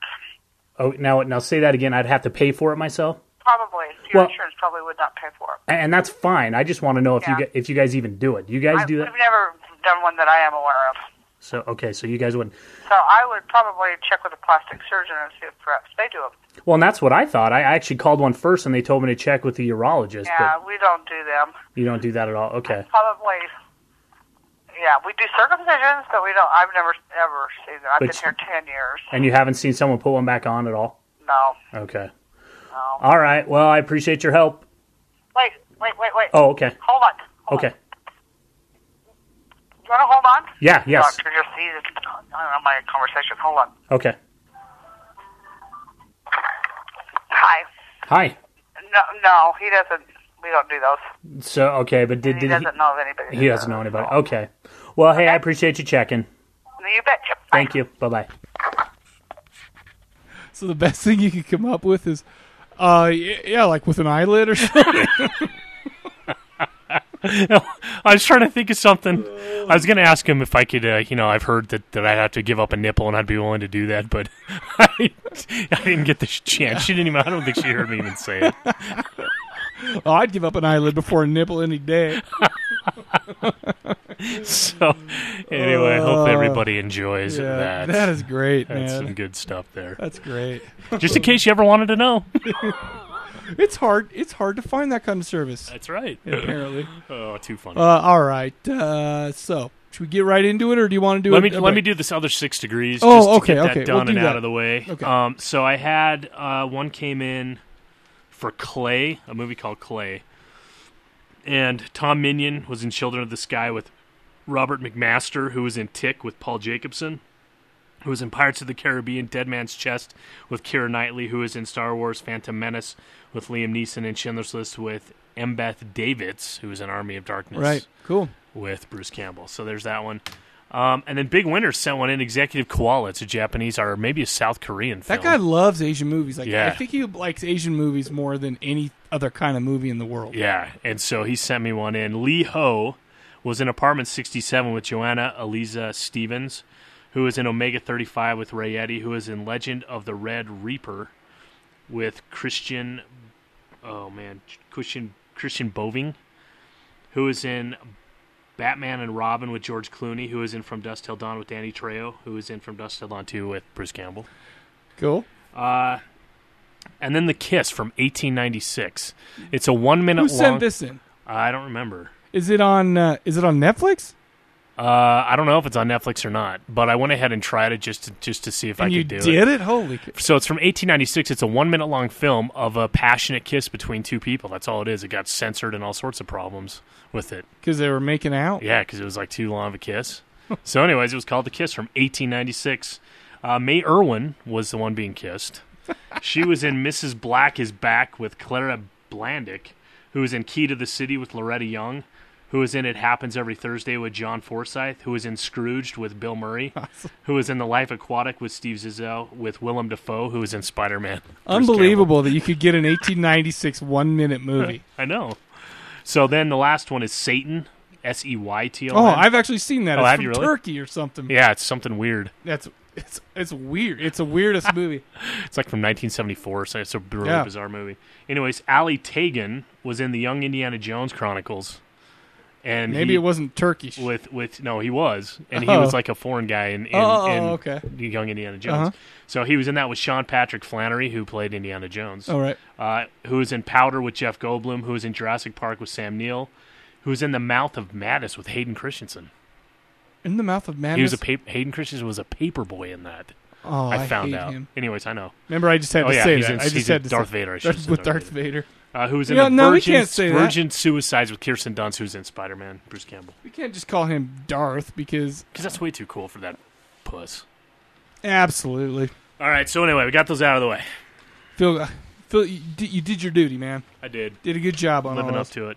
All right, so let's get right into the Masters of Horror. Let let's uh f- all the all the joking stuff aside. Okay. This is complete serious now. no, I'm thinking that uh, you know Masters of Horror for me is just kind of a hit and miss thing. A lot of them are miss, but there are a few that are hits. You know. Uh, but uh, we'll go over some of our favorites and some of our least favorites. Why don't you go ahead and uh, give us some background? Well, Masters of Horror was kind of a weird thing that came up. What happened was, is 2002, Mick Garris invited some director friends to just a dinner to hang out. Yeah. And they were just talking about some stuff. And I guess they consider themselves the original 10 masters. Um, What a bunch of pretentious I know, assholes. I know. So John Carpenter, Larry Cohen, Don uh, Coscarelli, Oh, yeah. Joe Dante, Guillermo del Toro, uh, and then Mick Garris himself, Stuart Gordon, Tobe Hooper, John Landis, and Bill Malone. And so they just they, they talked about some stuff, and Del Toro ca- started calling himself um, the the Masters of Horror. So so this so Mick Garris decided to have some regular dinners. He ended up having Dario Argento, Eli Roth, bastard. Yeah, he he's he's the Masters of Horrors like a little bitch to go Exactly. get him like Did he even do drink an refills and stuff. I'm not sure. I can't even believe he's mentioned that sentence. Anyways, David Cronenberg, Lucky McKee, Tom Sullivan, Wes Craven, Joe Lynch, William Lustig, Ernest Dickerson, Cat O'Shea, Robert Rodriguez, uh, James Gunn, Mary Lambert, Tom Holland, Peter Medak, and Lloyd Kaufman. So there was there was a bunch. Lloyd Kaufman. Yeah. Okay. Anyway, so they, sh- who is that? Do you- I don't know. say? I, Okay. I have no idea. Um, so what they decided to do was come up. Oh, with, oh my gosh. What? Yeah, yeah. Someone else is a dumbass. Troma. I'm an idiot. Oh, okay. I was thinking. You just probably uh, recognize the name, and you're like, I know, I've heard. no, yeah, I was okay. I I know what I was thinking. I got to mix up. I'm cutting that out anyway. So Yeah, no, that's fine. so, anyways, these guys decided to put some films together for Showtime, and so they approached them in 2005. And the first one that they did that they put on on Friday nights at 10 p.m. Eastern, um, the first one was Incident on and Off a Mountain Road. I've not seen that one, Huh. but but that was the first one. Who directed did. that one, did Don? Coscarelli. Oh, yeah, okay. So they went through, and, and three of the movies we're talking about today were in season one. There were 13 episodes. Yeah, yeah. Actually, the 13th episode is one they were doing called Imprint, and they Uh-huh. actually did not run it on Showtime because it was so over the top. really, that you know, that's that's that's funny because after watching some of these other ones, I get I guess the subject matter was a little darker, but man, I I I, I get okay. I see. I guess Yeah. the torture and the okay. Anyway, Yeah, so Mick Garris, he said that it was the most disturbing film he's ever seen. Really? hmm Imprint. So yeah, so he sha- he shelved it, and then it's available on DVD now. Uh-huh. So they went through a second season where they had some more people come in, and I don't think, from what I can tell and what I've read about it, the second season wasn't as strong as the first. No, it doesn't seem like it. But there's a couple of gems in there Yeah. that you've seen, and then um, and then it, it spun off into into uh, Fear itself, which you're going to go into. Yeah, well, basically, I guess Masters of Horror ran from October 28th, 2005 to February 2nd, 2007. Only Mm-hmm. ran for two seasons because NBC came to Mick Garris and said, you know, hey, listen, we've got this idea. What, why don't you do this same type of thing, except for let's, uh, you know, make it watchable on a, you know, on a network television. So uh, they must have given a bunch of money. Well, Showtime And- wasn't picking up the third episode. Oh, oh, so they, so okay, so that that was Mhm. it. I didn't know Showtime wasn't picking Yep, it up. they were picking it up. Um, I just thought that uh, Mick went to NBC, but anyways, NBC bought 13 episodes. Uh, it only ran for one season, and it's actually been um, confirmed that they're not going to pick it up for another one. Fear itself, yeah, Fear itself was very lackluster. There was only a couple of, re- of good, ep- really good episodes. Most of them were b- blah to really crappy. Uh, Fear itself, Skin and Bones, it was directed by Larry Fessenden, and it, starred Doug Jones. That was actually a standout episode of Fear itself. Um, and The Sacrifice, uh, which is actually the first Fear itself that uh, aired on NBC, was directed by Breck Eisner. It Was also a really good one. Uh, but yeah, just in fact, real recently on March 13th of this year, basically confirmed that they weren't going to do another another season or anything like that. It did really Now, it wasn't that good. It well, really from what I understood, they didn't do all 13 episodes, did they? I, you know, the thing is, is I don't know. They bought thirteen. I don't know. I, to be honest with you, I remember because this started up. I, let's see, June fifth. Oh yeah, June fifth. Because we started the podcast right after these started coming out. Yeah. And I think our first episode was actually July twentieth. So I mean, it had been a month or something. Mm-hmm. But uh, I remember thinking, oh, you know, cool. The first episode was uh, the sacrifice, uh, which was really good. So I'm, I had high hopes for it. But then after that, they were just kind of boring until I caught Skin and Bones, which is really good. Anyways, uh, I don't know. As far as Masters of Horror is concerned, some of my be- the best episodes, in my opinion, I think are four of the ones that we're doing today. Actually, Imprint, I, Imprint's hard for me, Mhm. but we'll we'll talk about more of that. I, I would say Jennifer, Cigarette Burns, Right to Die, which we're all doing today, and uh, there was one from um, season two called Family that starred George Wendt that was really good. And I liked Fair Hair Child. Did you? I, I like Well, you know, one. and the thing is, they I there were there were a lot of Mm-hmm. I, I. It is true that the the first season uh, outshone the second season by far, in my opinion. Uh, the thing is, is in the second season, I can't remember exactly. There were people I didn't recognize who were who were um, you know putting out episodes and whatnot. But let me just read a little synopsis of Family. This is the the, the only reason I'm bringing this up is because we're not going over this today, but it's really good. We we actually thought we might squeeze it in, but uh, we just kind of ran out of time. Uh, Harold is a seemingly peaceful neighbor in a quiet Midwest Midwestern neighborhood, but underneath he's a murderous psychopath who sets his eyes on a couple that have moved in across the street. Not very descriptive, but really good. A great episode. Uh, some of the worst episodes. Uh, what do you think? Pelts.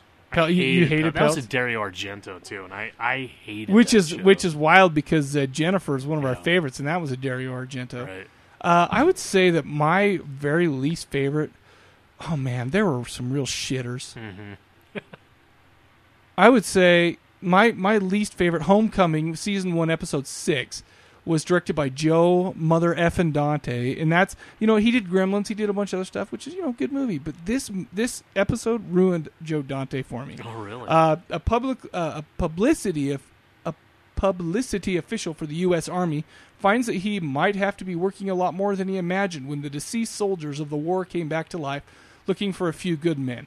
You know, in in we talked about we've mentioned a few times how you know people have their political agendas to push you know but a lot of them are a little more uh, subtle you know than this wasn't subtle at all. I mean this came out right in the middle of uh, george bush and all that going on. You know whether you agree with it or not joe dante screw you. I'm not gonna i'm not gonna sit here and listen feel like i need to listen to an entertainer talk to me about about politics. And and for your heavy handedness, you get the kick in the balls Yeah. for this episode. Jeez, that felt good. I didn't even know he was getting the kick in the balls. That's, awesome. how natural it came out. But uh, there were also some other shitty ones. Uh, Tobe Hooper did Dance of the Dead, uh, season one, episode three. It actually starred Robert Englund. Um, let me read the description. In a post apocalyptic society, the 17 year old Peggy lives with her protective mother and works in a restaurant. She misses her sister Anna, who died some time ago, uh, when two couple two couples of punks come to the place to eat some hamburgers. Uh, Peggy, they get pissed off because they find a handful of pubes in them. Then Peggy, just kidding. Peggy feels attracted by Jack, who invites her to on a date with him uh, to a dark place. The, in the dark room, where the master of ceremonies is a ringmaster of a freak show of the dead. The MC injects blood in the dead, and they dance on a ring for the exalted audience. Basically, I think they just shock them, and they get up there, and then they just like. You know what's funny? is It that- sucks so bad. Well, you know what's funny about that What? is, I read "I Am Legend" by Yeah. Richard Matheson, Uh-huh. and it comes with three other short stories. Uh-huh. And one of those short stories is that. Really? And it's based on that. because this is stupid. Yeah, it was- I- it was and I- weird. I've actually read. Um, I've actually read uh, that one too. I didn't get the other three shorts though. Oh, you didn't? No. Yeah, that one's in there. There's, there's, they're really strange. Because this one was, but that was one of them. this one was done, and I love Robert Englund. I mean, and so that even had it going for it. And compl- I'm not going to give anybody a kick to the balls. First of all, because Dante freaking takes that prize, but this one is it, it was just kind of it was just really dumb. You know, Uh, and I didn't like uh, the damned thing. I didn't like Uh, the that one damned thing was dumb. And then we all scream for ice cream. I think that has William Forsythe in it. Uh, I don't think know. that's his name. He plays like all the gangster guys. He was the clown in it. Oh, was it was just it was just kind of I, I didn't like a lot. A lot of these were. You know, the thing is, I think they were just. A lot of them are just being funny. You know, kind of lighthearted. It did. I mean, these were an hour long. Mhm. They didn't have the same breadth or depth as like a film would. Right. But you know, most of them were pretty fun. You know, and, Mhm. and pretty good. Uh, but yeah, there were there were a lot of shitters in that. Um, also, uh, coming up, up the rear with one of the worst ones was Dream Cruise season two episode thirteen. Uh, was boring as hell. Did you see the V word? Did you Uh, ever I see did, that? yeah. I I wonder why they. That's the stupidest name for that. The, well, I, I was won- just I saying wonder if vampire it's- is bad. I wonder if taken if they're taking off of the L word from uh, what that HBO series or whatever. I wonder if that was just kind of a, That's funny. a playoff. I, I guess. I don't know because nobody dares to say it. That's right. Lesbian. I said it. And I said vampire. I'm vampires. shocking. Wow. All right. Well, let's go into the let's go into the ones that we chose. We Okay. chose uh, first of all. I'm just I, I no. I didn't really put these into order. I just kind of did them in the order that we watched them. Um, do you want to just do Jennifer first? Jennifer.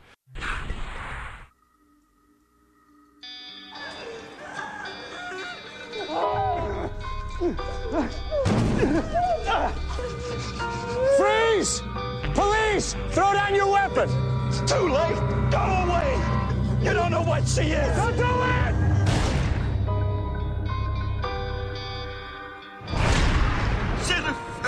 You kill a psychopath. I don't care that he was trying to slice her up.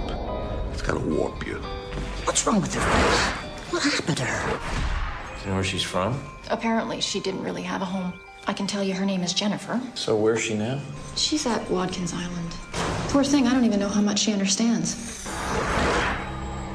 Jennifer, what are you doing here? She's got nobody to care about her. She's got no place to go. Hello?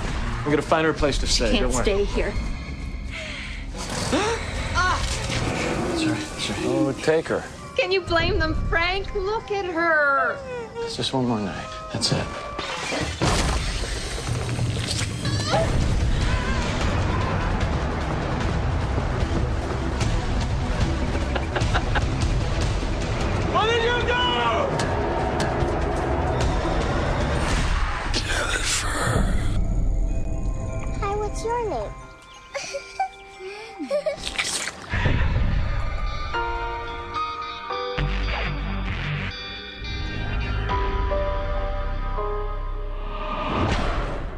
one of my favorite ones Yeah. of all time. It was season one, episode four, uh, directed by Dario Argento. It was written by Steven Weber, who did the teleplay, and Bruce Jones, who did the short story. And we found out that this is actually from a comic book in, back in the seventies. Uh, the IMDb gave it a six point five. Now, let me just make a comment on the IMDb scores. A lot of these got like undeservedly high IMDb scores, if you ask me. Mhm. Like, because you can go in individually and, and rate each episode, but a lot. I mean, even the shitty ones got at least like a four or a five, and it was. I, was I was kind of shocked. So I don't know. Take that for what you will. Uh, it starred uh, Steven Weber as uh, Frank Spivey, Carrie Fleming is Jennifer, and Brenda James is Ruby. The original air date um, was November 18th, 2005. Uh, let's see. Synopsis While parked in a remote spot, lunching Chinese food with his partner. Lunching? Is that a. Uh, apparently, that's a, a fine uh, verb there. Uh, Detective Frank Spivey saves a disfigured woman called Jennifer from being sliced by, with a meat cleaver by a deranged homeless man. He feels sorry for the retarded Jennifer and takes her from an insane asylum and brings her home. Frank becomes obsessed with Jennifer, feeling lust and attraction for her lascivious body when he realizes that she is a human beast. He moves with her to an isolated old cabin in the woods with tragic consequences. All right, man, what do you think? This was horrifying. this was horrifying, to say the least. It, uh, you know, and it's funny because every time you saw her, it just, it, it just, it just grossed you out. Well, it like grossed you out and, and was horrifying. At Well, the thing time. is, is her face was, I mean, it was, it was like worse than most, like as horrific as a monster can be. It Mhm. was one of the sickest things. You know, she had warts on her tongue. She had these big giant cat eyes. She had a this mouth that was just disgusting. It was funny. Sam and I were watching a uh, we like a behind the scenes interview with Dario Argento afterward, and and I was just saying because I mean, let's be honest, she was banging in the bod. Yeah. You know, she. I mean, and, and you. I mean, she was. She didn't wear a whole lot of clothes the whole movie. Mhm. I remember. I, I say I watched it like this. I held out my hand and covered up her face, you know, out of my view, and just watched the and just watched the rest, and was fine. But the thing is, is she was her face was so disgusting, and the things that that she did were terrible, were gross. I feel like I'm not doing a good job explaining how disturbing she looked. Well, and I thought it was good enough because I was so every time I saw her, I was asking my question. I, the question I was asking myself was, "How the hell is she so freaking ugly? Why does this scare the shit out of me?" Right. I wasn't asking where did she come from or what is she. Yeah. Oh, absolutely. I didn't even care during the whole movie, even though when we watched the behind the scenes thing, they were saying part of the mystery and the beauty of the movie is you, you don't know what her history is. Exactly. I didn't care through the movie. It's a great point. It was so horrifying to watch.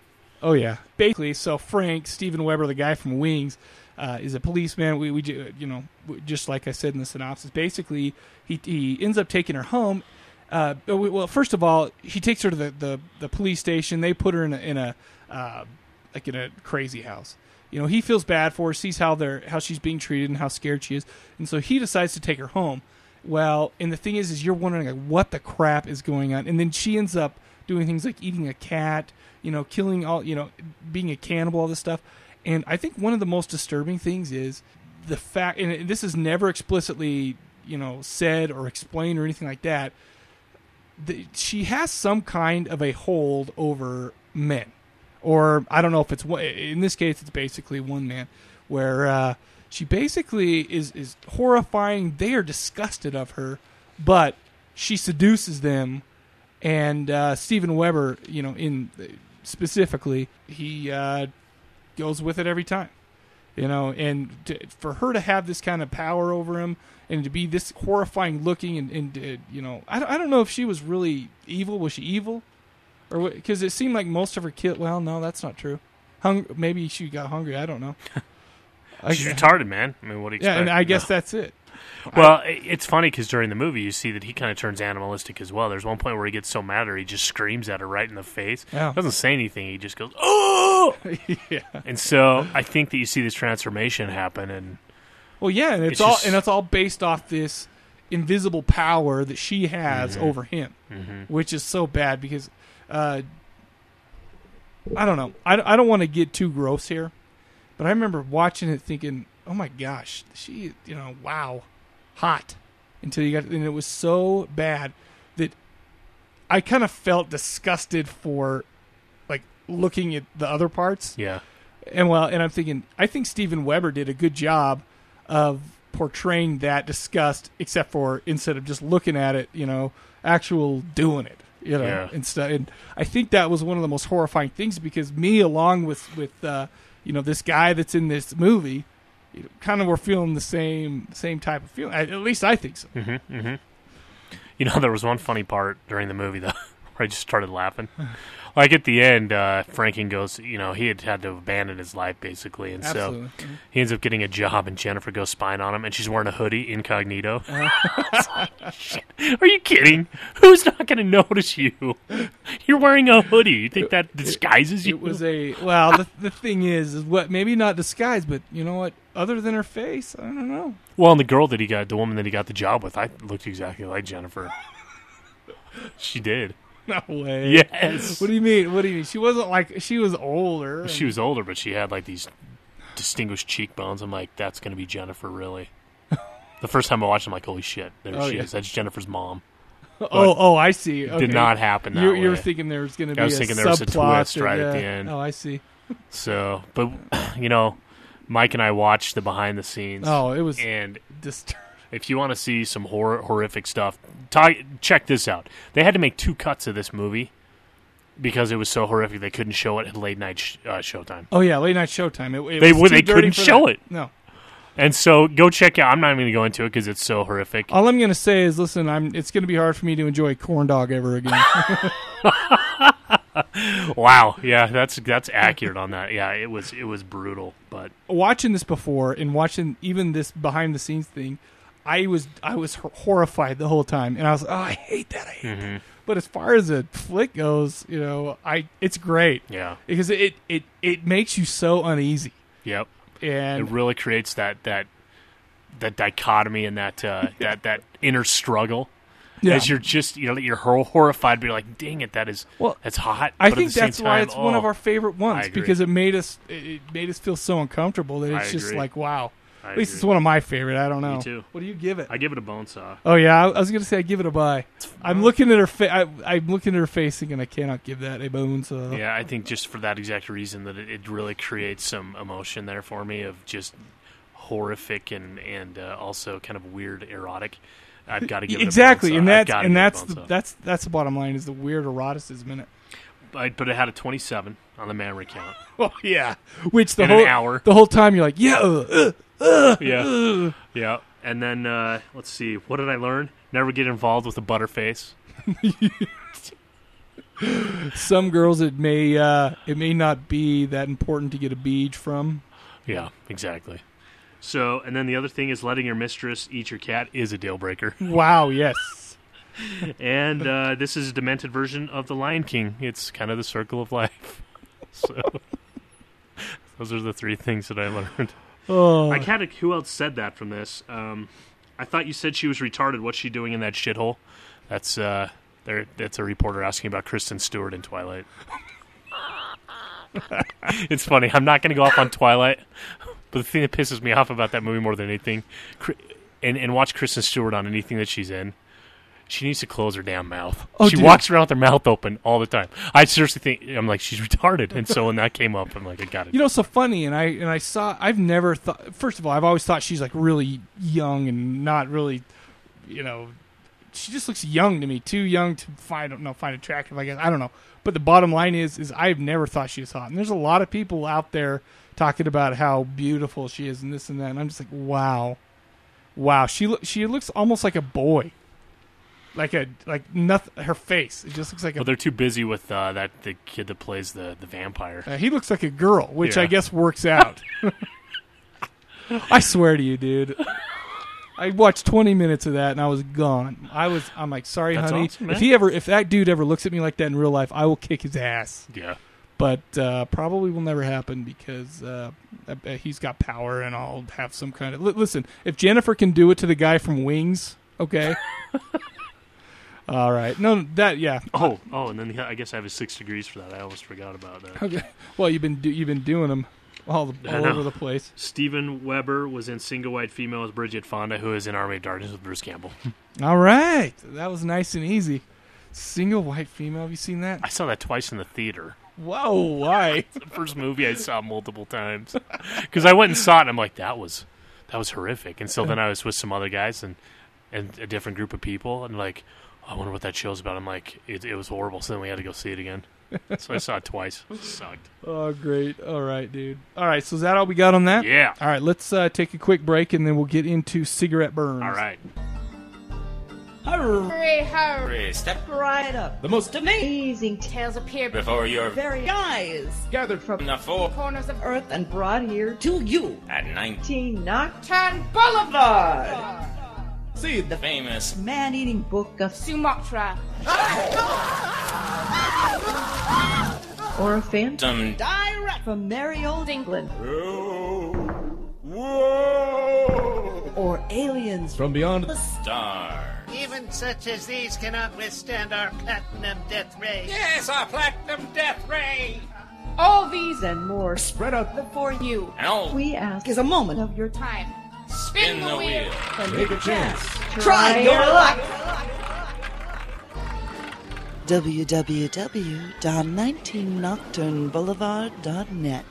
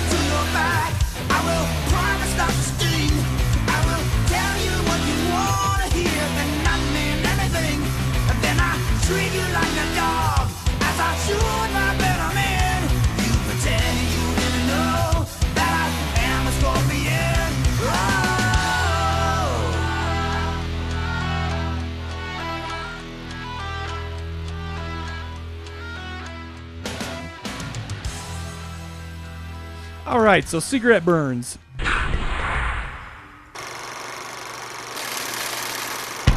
Le fin absolu du monde. The absolute end of the world. The government seized it and destroyed it. I'm a bit obsessive. I want you to find a print for me. We're a part of the film. If it had been destroyed, we would know. Backovic said film in the right hands is a weapon. Wait, you spoke to Backovic? At the start of the festival, I recorded the whole interview. These will change your life. Last night I saw something I can't. Circle? Huh? Like the real change in the movie? Yeah. Then it started. It's only going to get worse from here. What started? What's happening to me?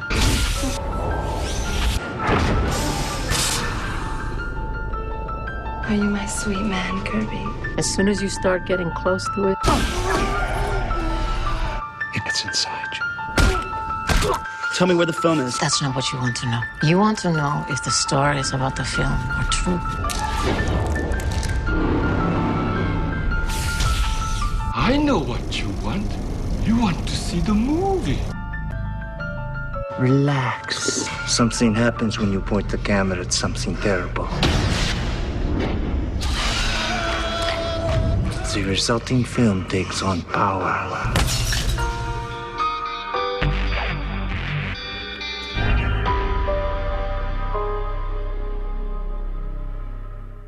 Uh, directed by John Carpenter. The writers were Drew McWeeny. What did you just say? Uh, Did you say Drew McWeeny? Am I stupid? Because here I am, an old man, and uh, I'm still laughing at like like dudes' last names being Weenie. No, I mean- I, that's funny, dude. and Scott Swan, who was another writer. Uh, IMDb gave it a 7.7.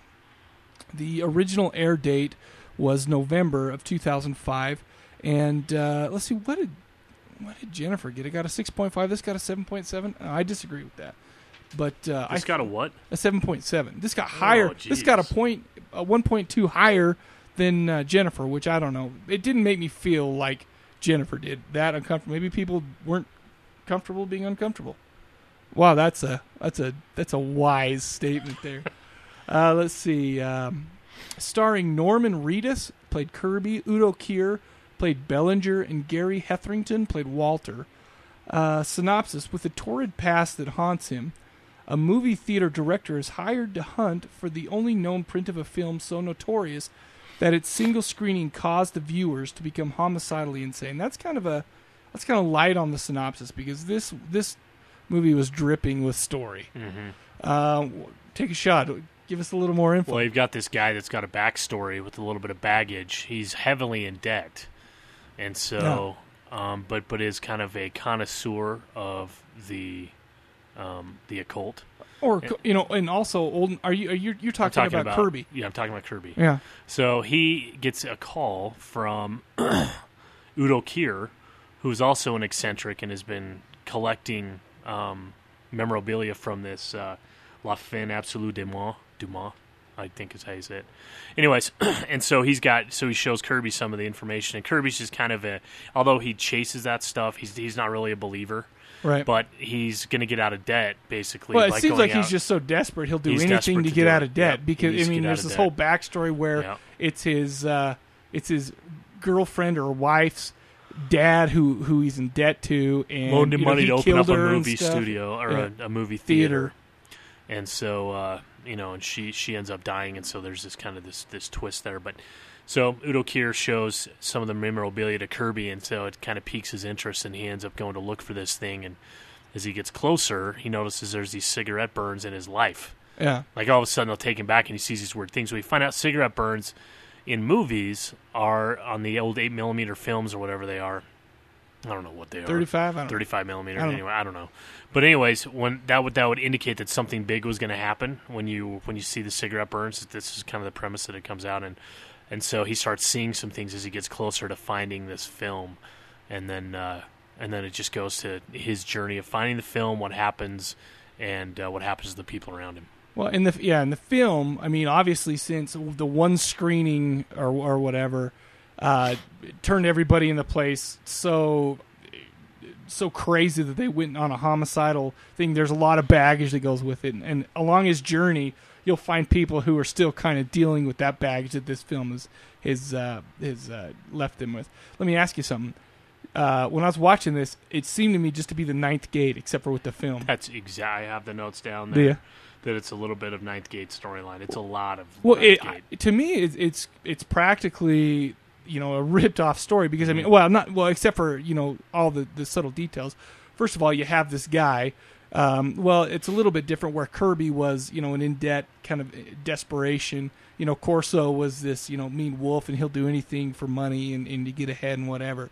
Basically, they take a job from a guy who's very passionate about, you know, the item that they want to get. And uh, you know, it, in the beginning, they neither of them really care. You know, Kirby nor Corso. and then uh, throughout going, you know, kind of having to experience what this, what the item means to other people, and and how this item has touched other people, it becomes it becomes kind of an obsession for themselves. You know, basically that. I mean, that's the storyline of both of them.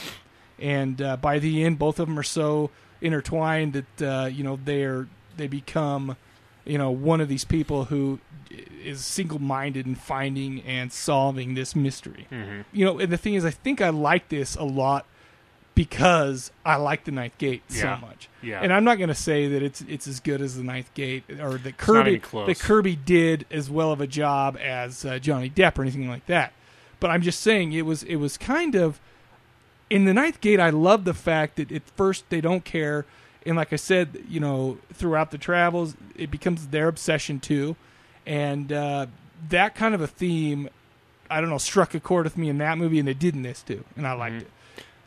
Yeah, I think I think that it, while it strikes a chord, it, it's exactly it suffers from exactly what you talked about. In that, I thought the Ninth Gate was so original and Yeah. they did such a good good job with that storyline, and for this to come along and be so close to it, Uh-huh. it, it just it it, it kind of took a couple of notches down for I- me. For and, I- me, and I agree with you, but I just, I mean, it it didn't really strike me as too. I didn't feel like ripped off. Like, oh my gosh, this is dumb. Yeah.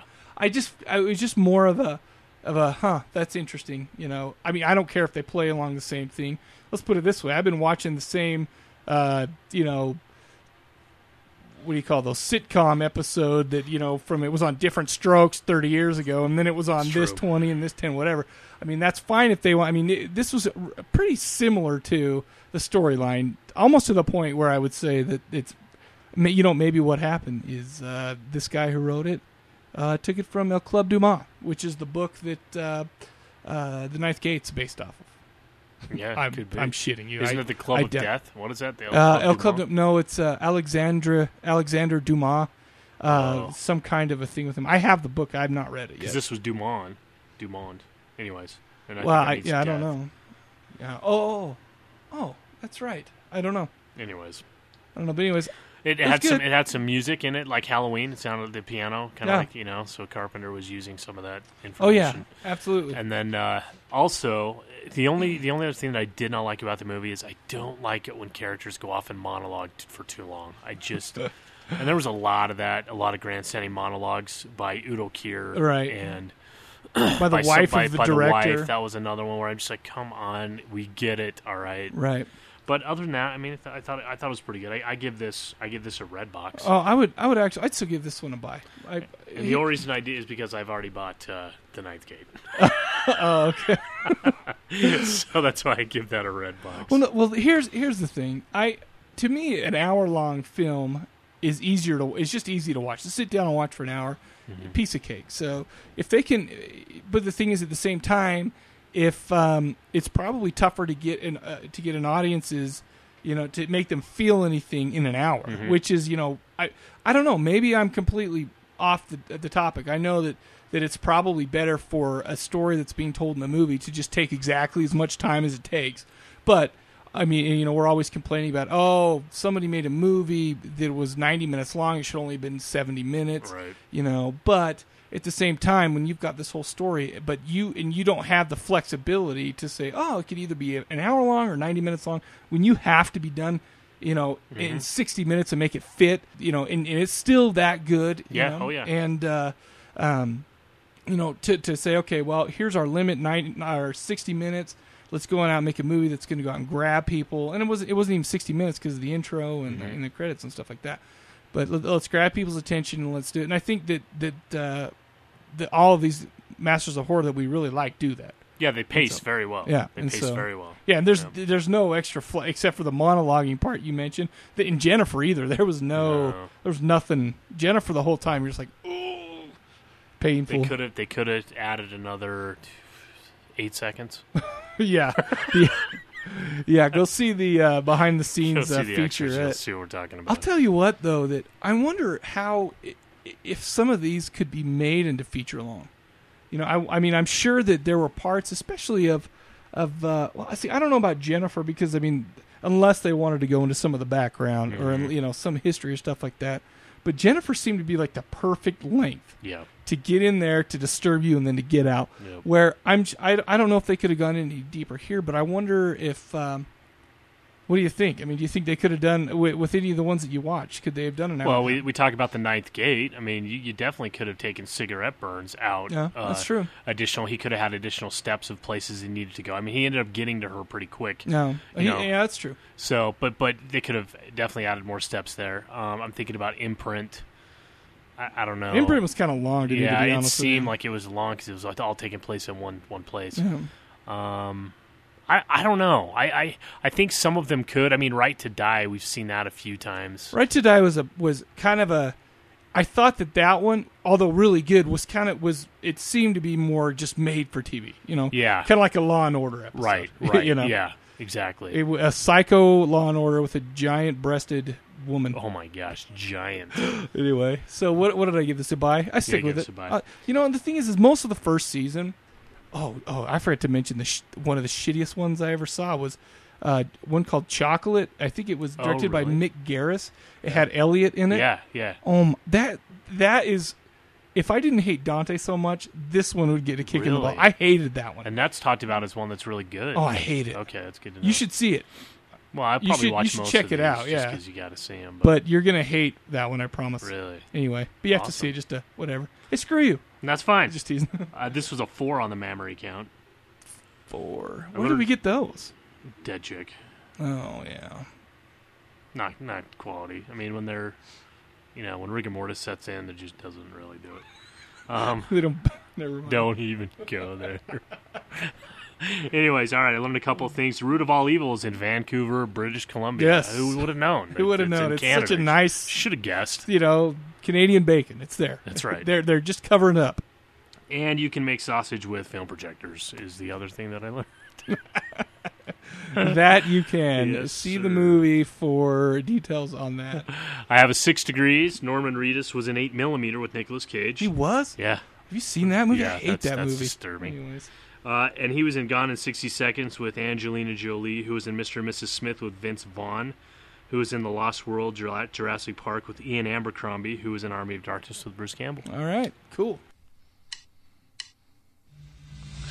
Yeah, I've been sitting here watching flicks till my eyes are red. Been watching Evil Dead and Argento's Deep Red. Been watching Night Dawn, Dayland, and Return of the Living Dead.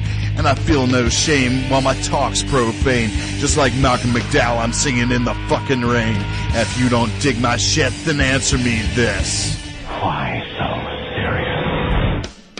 If you're into horror cult exploitation or just kick-ass movies, from the badass to the just plain bad, check us out at jafmp.com. Just Another Fucking Movie Podcast is not a review show. We go beyond the screen to discuss the whats and whys of the genre's great classics. Digging cowboys and watching killers in black and watch this motherfucker take it in the head with an axe and say, hey, hey. I'm digging Bruce Campbell saying, hey, hey. Now I'm watching some Troma saying, hey, hey. Digging Ilsa and Olga saying, hey, hey, hey, hey. J-A-F-M-P.com.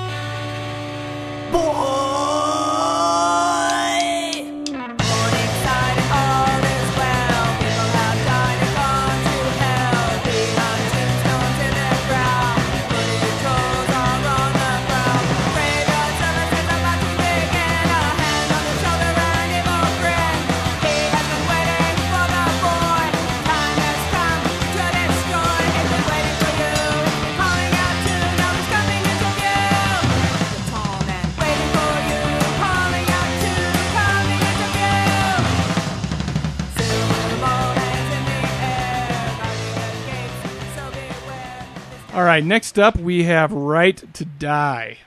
Where am I? Westchester General Hospital. You were involved in a car crash, Dr. Edison.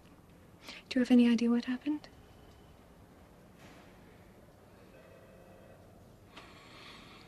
Where's Abby? I'd like you to prepare yourself.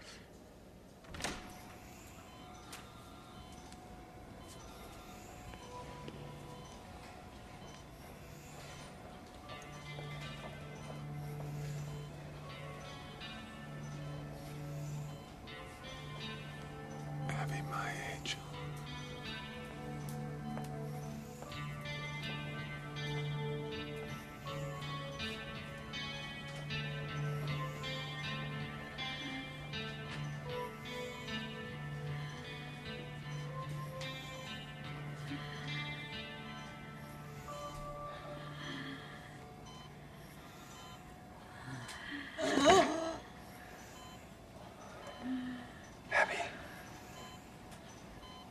Abby.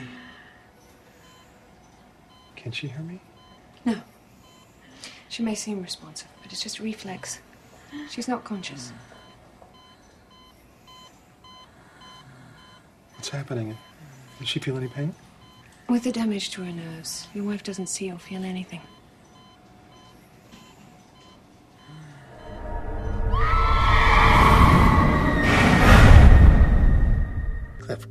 Fell asleep in the bathtub. He got a boner. Had a sex dream that went bad. It wasn't a sex dream. It was horrible. Well, sex dreams can be terrifying. I once dreamed I was banging this hot lone number. The next thing you know, she turns into a big Rottweiler with a cock. Mm. Sorry, go back to sleep. Got red marks on my body where she touched me. Burns. Sunburns. I've got sunburn on my penis. Cliff, you got a rash. You're under a lot of stress. She was here. Abby is in a coma, Cliff. I guarantee you she's not left the hospital room. Maybe not her body, but. What about her soul? I don't, what do I know about souls? I'm a lawyer. You don't understand. When Abby gets mad, she's relentless. Oh, wait, whoa, Cliff, whoa, what are we talking about here, man? What are we talking about? What, ghosts?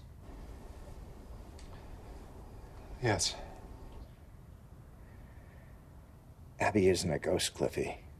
Why isn't Abby a ghost? Come on, you tell me. Because Abby's still alive? Well, actually, I was looking for her because ghosts don't exist, but you know what? That one's good too. Cliff, put some aloe vera on your rash, grab a Valium, and get some sleep. Let's see, episode or season two, episode nine. Director was Rob Schmidt, who also did the Alphabet Killer in Wrong Turn. Uh, it was written by John Esposito. The IMDb gave it a 6.6, starring Martin Donovan as Cliff, Cliff Addison, Julia Anderson is Abby Addison, and Robin Sydney played Trish.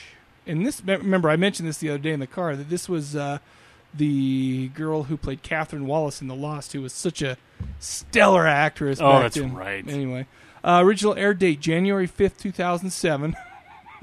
I just looked past the synopsis and down into my notes, and all it says is "wife had enormous bees." and I didn't see that coming before that scene. No, wait. I didn't realize that they were that big. no, well, they, I don't know what it was. It must be like pump up, or when they hit air, they expand or something. Uh, when a grisly car accident put his wife into a coma, a man reluctantly pulls the plug, only to realize her spirit has turned vengeful against the living. Well, that again, that's really light. Why why don't you give us a, a more in-depth synopsis? So you have this guy that uh, you can tell when they're first driving that this guy, this this married couple, they have problems. I mean, they've got some marital problems going on. They're just not cordial to each other. Well, an accident, they get in a car accident, it changes everything. So she ends up being seriously injured, burned over most of her body, and uh, you know he saw her go up in flames. Well, pretty soon you find out that, that while she is in the hospital, she's in and out of death. He doesn't, the husband really doesn't know this, but as he's in and out of death, or she's in and out of death, her spirit is able to go haunt him and and terrorize him. And so, he, Well, and also the other people who've done her wrong. well, and that ends up happening too. Yeah. So yeah, it ends up yeah, she's able, her spirit is able to freely roam as she dies and then comes back to life. Uh-huh. Well, Martin realizes this. Is his name Martin? His Martin in real life, I guess. Anyways, his character realizes this, and so he figures out that well, he was going to pull the plug just because he thought it was better for her, and Uh-huh. he genuinely had good intentions there. I think. Uh-huh. Well, well, and they're they, Yeah, you may- think, you well, you think that's what's that's what you're on. led He's to believe. Good intentions, but anyways, he figures out that he needs to keep her alive, or else she's going to make his life hell. Yeah, because once she dies, he's haunting. He, she's she's going haunting him. haunt him, and it is some disturbing. I mean, he even makes one comment that he was sunburned on his penis. He even said that. That shit happened, people. That shit happened in this movie. You don't joke around sunburn on your wiener. No, you do not. Anyways, right. um, so so it's just kind of the story about how this goes. What's going to happen? Is she going to die? Is he going to be able to save her? He ends up having a psychotic breakdown at the end of the movie, Right. And then they go back and look at some of the twists that kind of happen along the way. So, I mean, overall, it was it was a pretty decent episode. With the way the pacing again was was pretty decent. It's you know, jilted lover revenge. Yeah, have we seen that? Yeah, we've seen it, but it's done pretty well. Well, and the thing is too is like I was saying, the other two were pretty dark, but this one was just more of an hour long drama type. Well, obviously, you know, the storyline was uh, was uh, could have basically been on like a Law and Order. Like I said, I mean, because there were there were there was a murder, so you know there there was. Uh, you know things that are going on that could that pointed to different people, but you know some were red herrings, some you know didn't really mean anything. But uh, we didn't even know the whole story till close to the end. But uh, I mean, as far as the things that they're not going to show on uh, uh, Law and Order, I mean there there was some. there was some. Gr- it was grisly. There were some grisly deaths. There were some, you know, and seeing her all burned up. Oh, when they they for, when she when he walked into the burn ward and they have her like strapped to a bed and they were washing her. Yeah. And and she just looked like Julia from Hellraiser. You know, 2. I was going to say that. I, I've been wondering why the hell we haven't seen Skinless Julia. There she was. Yes, and it was it was I was I was just cringing with Yeah. pain. You know, there. I mean, some insurance, not insurance, but uh, lawsuit money comes into into play. The mother is, you know, wanting to keep her alive. mother, yeah. Oh yeah, her mother's trying to keep her alive. He's trying to pull the plug because that's what Julia would have wanted. He, you know, according to him It's him. not Julia though. What's her oh name? my gosh. her, her name is uh, Julie. It is? Oh. No, it's Julia. No way. Her, her name is Julia Anderson. But, Wow. But she played Abby Addison. Oh shit! How yeah, that's right. It was Abby. I knew it wasn't. But uh, no, anyway, I'm so smart. I knew it. no, but I mean, and then and then all of a sudden you have the fact that uh, he had a thing on the side. He was a dentist, the dental assistant, stuff like that. Which, by the way, I mean, I'm not saying dental assistants are usually worthless, but uh, this one gets used in a very, I mean, very well manner. Reminds me of the Native Americans who used every part of every. I apologize for So that. true. Sorry, but uh, but yeah, you'll you'll have to see it to, to understand that was that was cool. I don't know. I I liked this one. It was lighter. It wasn't it wasn't as uh, as deep and dark, and uh, you know, it was just kind of a fun thing to watch. Plus, did I mention wife had huge bees? Jeez, man. Yeah, they were. They were of uh, melon proportion. Oh my gosh. I don't know. I give this one a. Uh, I'll give it a. I'll give it a red box. And I give it a red box as well. This is this is just a sit down fun watch it. You know, th- this isn't going to make you feel anything. It's not going to intrigue you. Um, you know, past you know the hour long it's there, but it's good. You know, it was entertaining, definitely. Yeah, well, I thought it was good. The uh, mammary count on this one was 28, so one Oh. more, one more than uh, Jennifer. than Jennifer. And at least the whole time, there's only one part where I wanted to hide some of the some of the woman's body. Yeah. With oh, not the- jeez. uh, okay, so I learned a couple things from this. If your wife starts on fire, throw your hands up and cry. Pretty much the appropriate reaction. Well, what else can you do? I I, mean, she's, really- she's on fire. What what are you gonna do? Just like your hands up and cry. Like I mean, it's it's it's pretty risky to get in there and help. Gas from the dentist can lead to other things, so always have a third person in with you as you're getting a filling. Yes, yes. And uh, a sunburned penis is worth it. so I'm gonna I'm gonna take your I'm gonna take your advice on that one.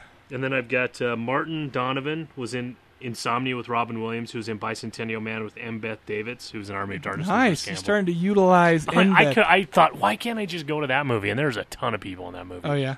So Oh, uh, in Army of Darkness. Oh yeah, like a ton of people that are just have like masked cameos. that you- you- Yeah. you don't even realize they're in it. Like Bill Moseley, I think he's badass. he's But actually he's the Deadite captain. Oh no, no, He's you're right. You're right. captain. He's a Deadite captain. But then, like Patricia Tallman She's the witch down in the in the hole. I don't. Who's that? Who is that though? Patricia Tallman. She was in. I recognize She the was with Bill name. Moseley in uh, uh, Night of the Living Dead, the remake. With Oh, uh, what's his okay. name? She's the main redhead. Oh, really? So she Okay. was the she was the witch down in the pit or something. Yo, she bitch. The she bitch. Yeah, that's right. Yeah, That's who sweet action. Awesome. Cool. You got anything else for us? No, not on this one. Prime member of the Douchebag Podcasting Network. Podcasting? What the fuck is that bullshit?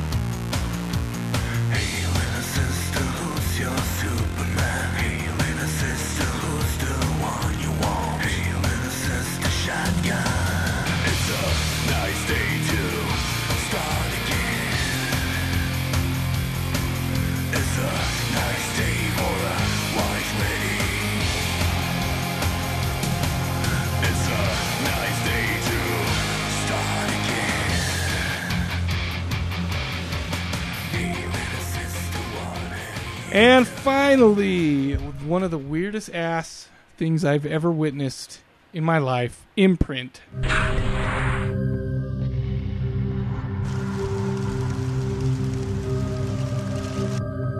There is a place at the edge of perception where pain is everywhere and fear is the air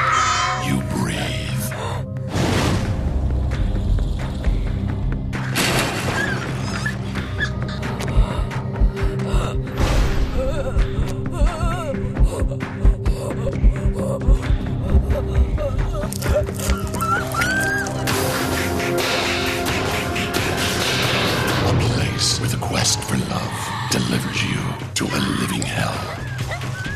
Familiar voices in your head whisper that death is the only escape.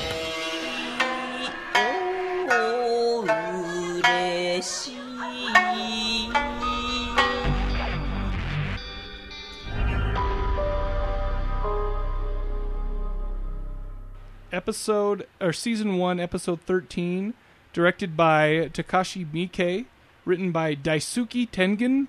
Uh, see, all that Asian stuff last time really helped me out. You sound good doing that. Shut up. IMDb gave it a 7.1. It was starring Yuki Kudo as the woman, Michi Ito as Komomo, Tok- oh, damn it, Toshi Nagishi as Madam of the House, and Billy the Dumbass Drago as Christopher. What And else is that guy in? He he was in. Uh, I think he was in uh, the remake or the sequel to the remake of The Hills Have Eyes. I think he was in the Oh, second one. I don't. right. He wasn't in the first one, was he? Maybe no, he was. I think don't that's remember. where I saw him. Well, he's been in a lot of stuff here and there, but after this movie, he's a dumbass to me. He was in Brisco County Jr. with Bruce Campbell. That's my six degrees. He, look, he kind of looks like a dude from the old Yeah, west. he does. Uh, let's see. The original. She did. Damn it to It hell. was, it was hard to watch those because he was being so dramatic. I'm just like, oh my gosh. Yeah. Unbelievable. Original air date February 26th, 2006. Uh, I, again, I skipped past my notes, or the synopsis, looked at my notes. First note Billy Drago acted like an idiot. Let's go back to the synopsis. In 19th century, in Japan, an, the American journalist Christopher is traveling through the country searching Komomo. Searching for Komomo, I assume, is what Yes, that's that's- I'm supposed to sure be. that's what it is. Uh, the missing love of his life that he had abandoned years ago, promising to come back for her later. He arrives in a shadowy island inhabited by horrors and craftons, uh, where he has an encounter with a deformed prostitute that tells that his beloved Komomo had passed away. He drinks sake with her, and later he asks the woman to tell uh, the story of her life. The prostitute discloses a dark and cruel story about her life and the sad fate of Komomo. First of all, the main lady in this had a screwed up face. I'm wondering why we we could have called this uh, episode "The Ladies with Screwed Up Faces" episode. Almost Yeah, no kidding. weird. That's true. Not quite as disturbing as uh, Jennifer's. three of them. You know, I'll tell you what though. What? What, who's the other one? The burn chick. Oh, oh, right, right, the burn. So the what was the fourth movie we did that didn't have one? You don't even remember. I'm a dumbass. I don't. Let's see. We did uh, Let's see. We did Jennifer. We did Jennifer cigarette burns. Oh, cigarette burns. Well, she was dead. Anyways, I was going to say the difference between this girl and Jennifer is Jennifer was all slobbery with like blisters on her tongue and just all sorts of gross stuff. This one, yeah, she was just happy. she was just like the Joker was happy. I think the Joker was her dad. At, Well, she- and- at least maybe her half parent. And you know what I was thankful for? Oh, sorry, dude. Anyway. I was thankful that for us that our Asian recognition challenge, they made the character have blue hair, because Yes. then I could recognize her and not have to worry that she looked the same as everybody else. Because now that I know that other people feel the same way as me, I'm not ashamed to admit it that I'm Asian recognition challenged. the re- the rest of them had red hair. so those were, I guess, those were tough. a dime a dozen. Yeah, that was tough to see. Oh my gosh! So what what'd you think of this one? This one was horrific, and after I found out that, that this is one that they did not show, that it was shelved, um, I can understand why. This there were dark, dark topics in this. Oh, yeah, there was absolutely. there was there was incest, there was spousal abuse, there were abortions, graphic, Like- graphic like abortions. disposing baby like bodies. you see, you'd see the disposed fetuses being dumped in the river and Yeah. floating down the river with the umbilical cord still attached. I mean, it's it is very graphic, and the topics are very dark. Absolutely. Torture. I mean, oh. Yeah, I was gonna say this was kind of a. It here's here's the problem I had with this show. First of all, it was it was almost like Mike said, "Okay, I got an hour to to disturb the shit out of you, and I'm gonna do my best." So yeah, he did it. He did. He he showed a tie up torture of uh, you know one of the, the prostitutes, and they stuck like like big hairpins pin- or something. hairpins. They're hair, they're needles. Yeah, in every single one of her uh, fingers, and I don't Underneath her uh, fingernails. And, and was it in her toes? I don't. Yep, and, and her too. toes and her fingernails, they tied- tied behind and her in her gums. Yep, in her and, and it like made her mouth open. It was it was just disturbing, and Yeah. that was so painful. And then she peed on herself while she was upside down. Yeah. I mean, it was it was it was horrific. And then and then you have the the incest angle, which I'm starting to wonder a little bit about these Asians and uh, their incest. I'm not saying anything, Yeah, because yeah. we didn't give anything away in any of those movies. Yes. I'm just saying. Yeah, you're right. They're- They seem to be a little bit uh, too forthcoming with that. But maybe some of them have the same problem that I do, and you don't realize it. It's your brother or sister. What does that even mean? I don't. I, don't know. I don't even know. I don't know I either. don't, I don't even want to know. I forgot that I even said that. So no. oh, good, good. We're getting.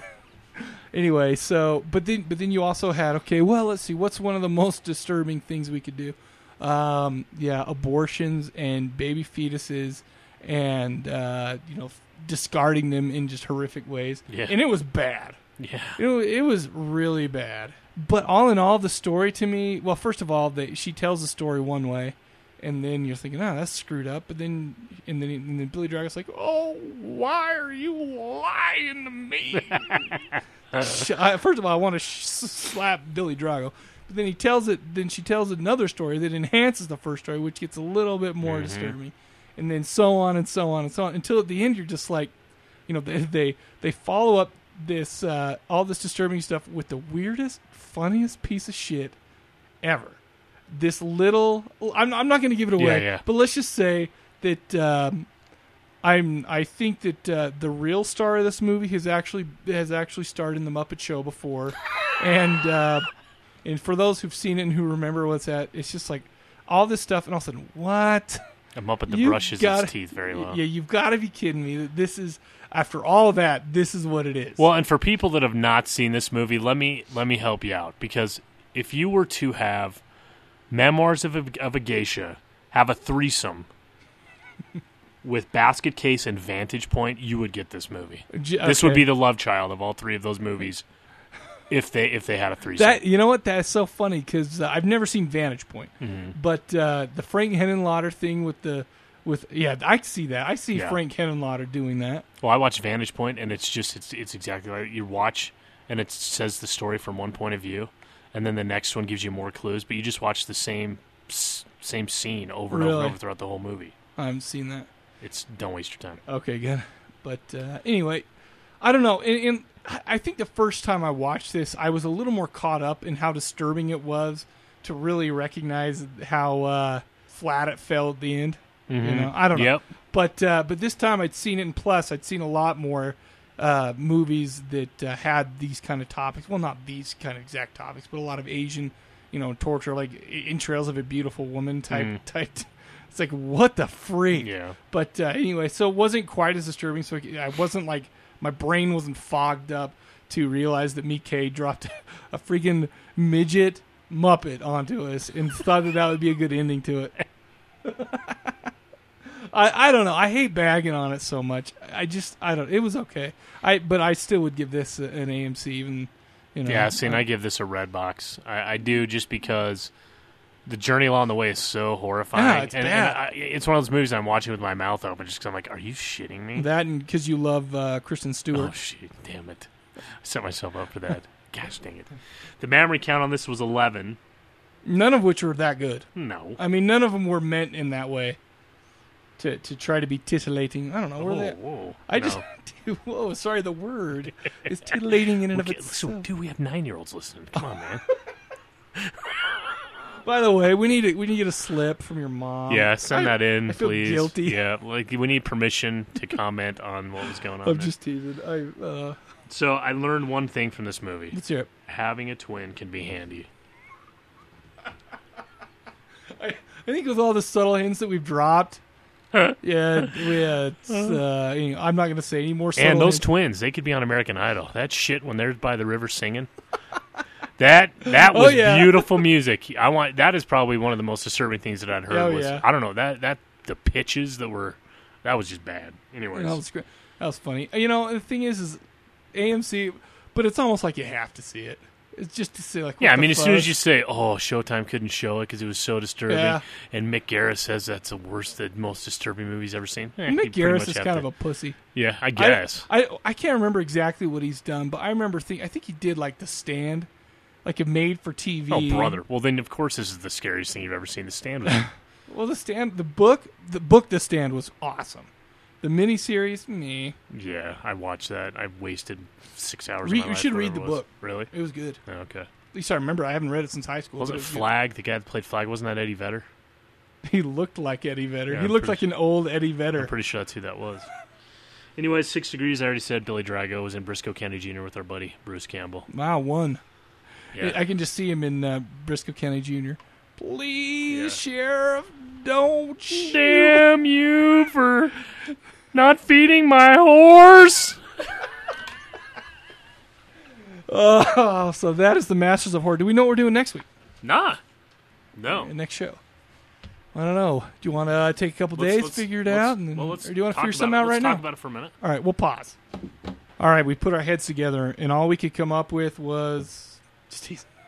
Not that bad. No, these are good. Come on, man. Tales from the Crypt. We're going to do three of the Tales from the Crypt movies, and we might talk about uh, some of the uh, the actual s- the episodes of the season. Why? Well, because I, I, did- haven't seen any of them. Oh, really? No. Well, you should you should borrow them if you'd ever bring my Buffy season back. You I did. thought about that on the way here. I need to. I'm, I need to get those. But I got all seven seasons of uh, Tales from the Crypt, and there are a lot of good ones. Maybe maybe we'll do a, maybe we'll just do a couple of movies and then uh, some of these episodes. Yeah. You know, let's do I that. like. Let's do, like let's, yeah. Okay. Cool. Yeah. I'll just choose some that I've already Okay. seen because I've seen them most and some of the good ones. Tales from the uh, Tales from the Crypt extravaganza. Yeah. Let's do that. Awesome. Okay. Let's see. So is there anything else for this episode? Man, I think we did a lot for this episode. Yes, I think that uh, people are definitely tired of listening to us. so we'll put in a death scene right here.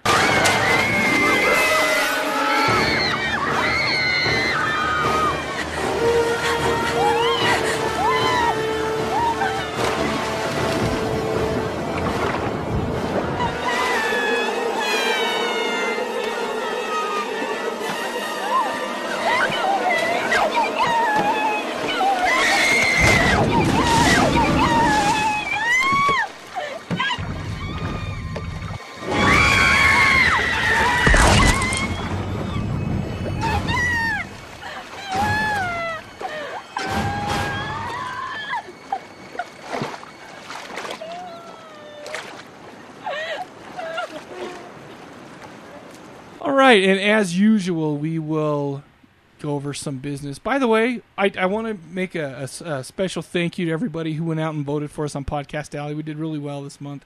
Encourage you to do that. The new month's coming up. I don't know. Do, do I feel weird asking people to vote for us because it's, No, it really doesn't mean anything. Well, but now that I understand how it all works, I'm going to ask people to recommend us on podcast. Alley. Send a link to somebody. Yeah, because okay. that uh, that actually that helps us out a little bit too. Anyways, we appreciate it. We made it pretty high this month. I think we made it up to s- seventh in our thing in like uh, 20. So we're actually yesterday when I checked, we're number six. Oh, really? Cool. TV and film. Oh, awesome. And then uh, let's see. So and also, so we really do appreciate that. And Mhm. by the time this comes out, it'll probably be the new month anyway. So go out and vote for us again if you would. I feel like a little bitch asking for it, but it you know makes us feel nice. Absolutely. Good. Uh, and also thanks for those who voted for us and uh, gave us reviews on iTunes, or gave you can actually give a recommendation or give a give a uh, review now. Did you know that? No. That's new. I think.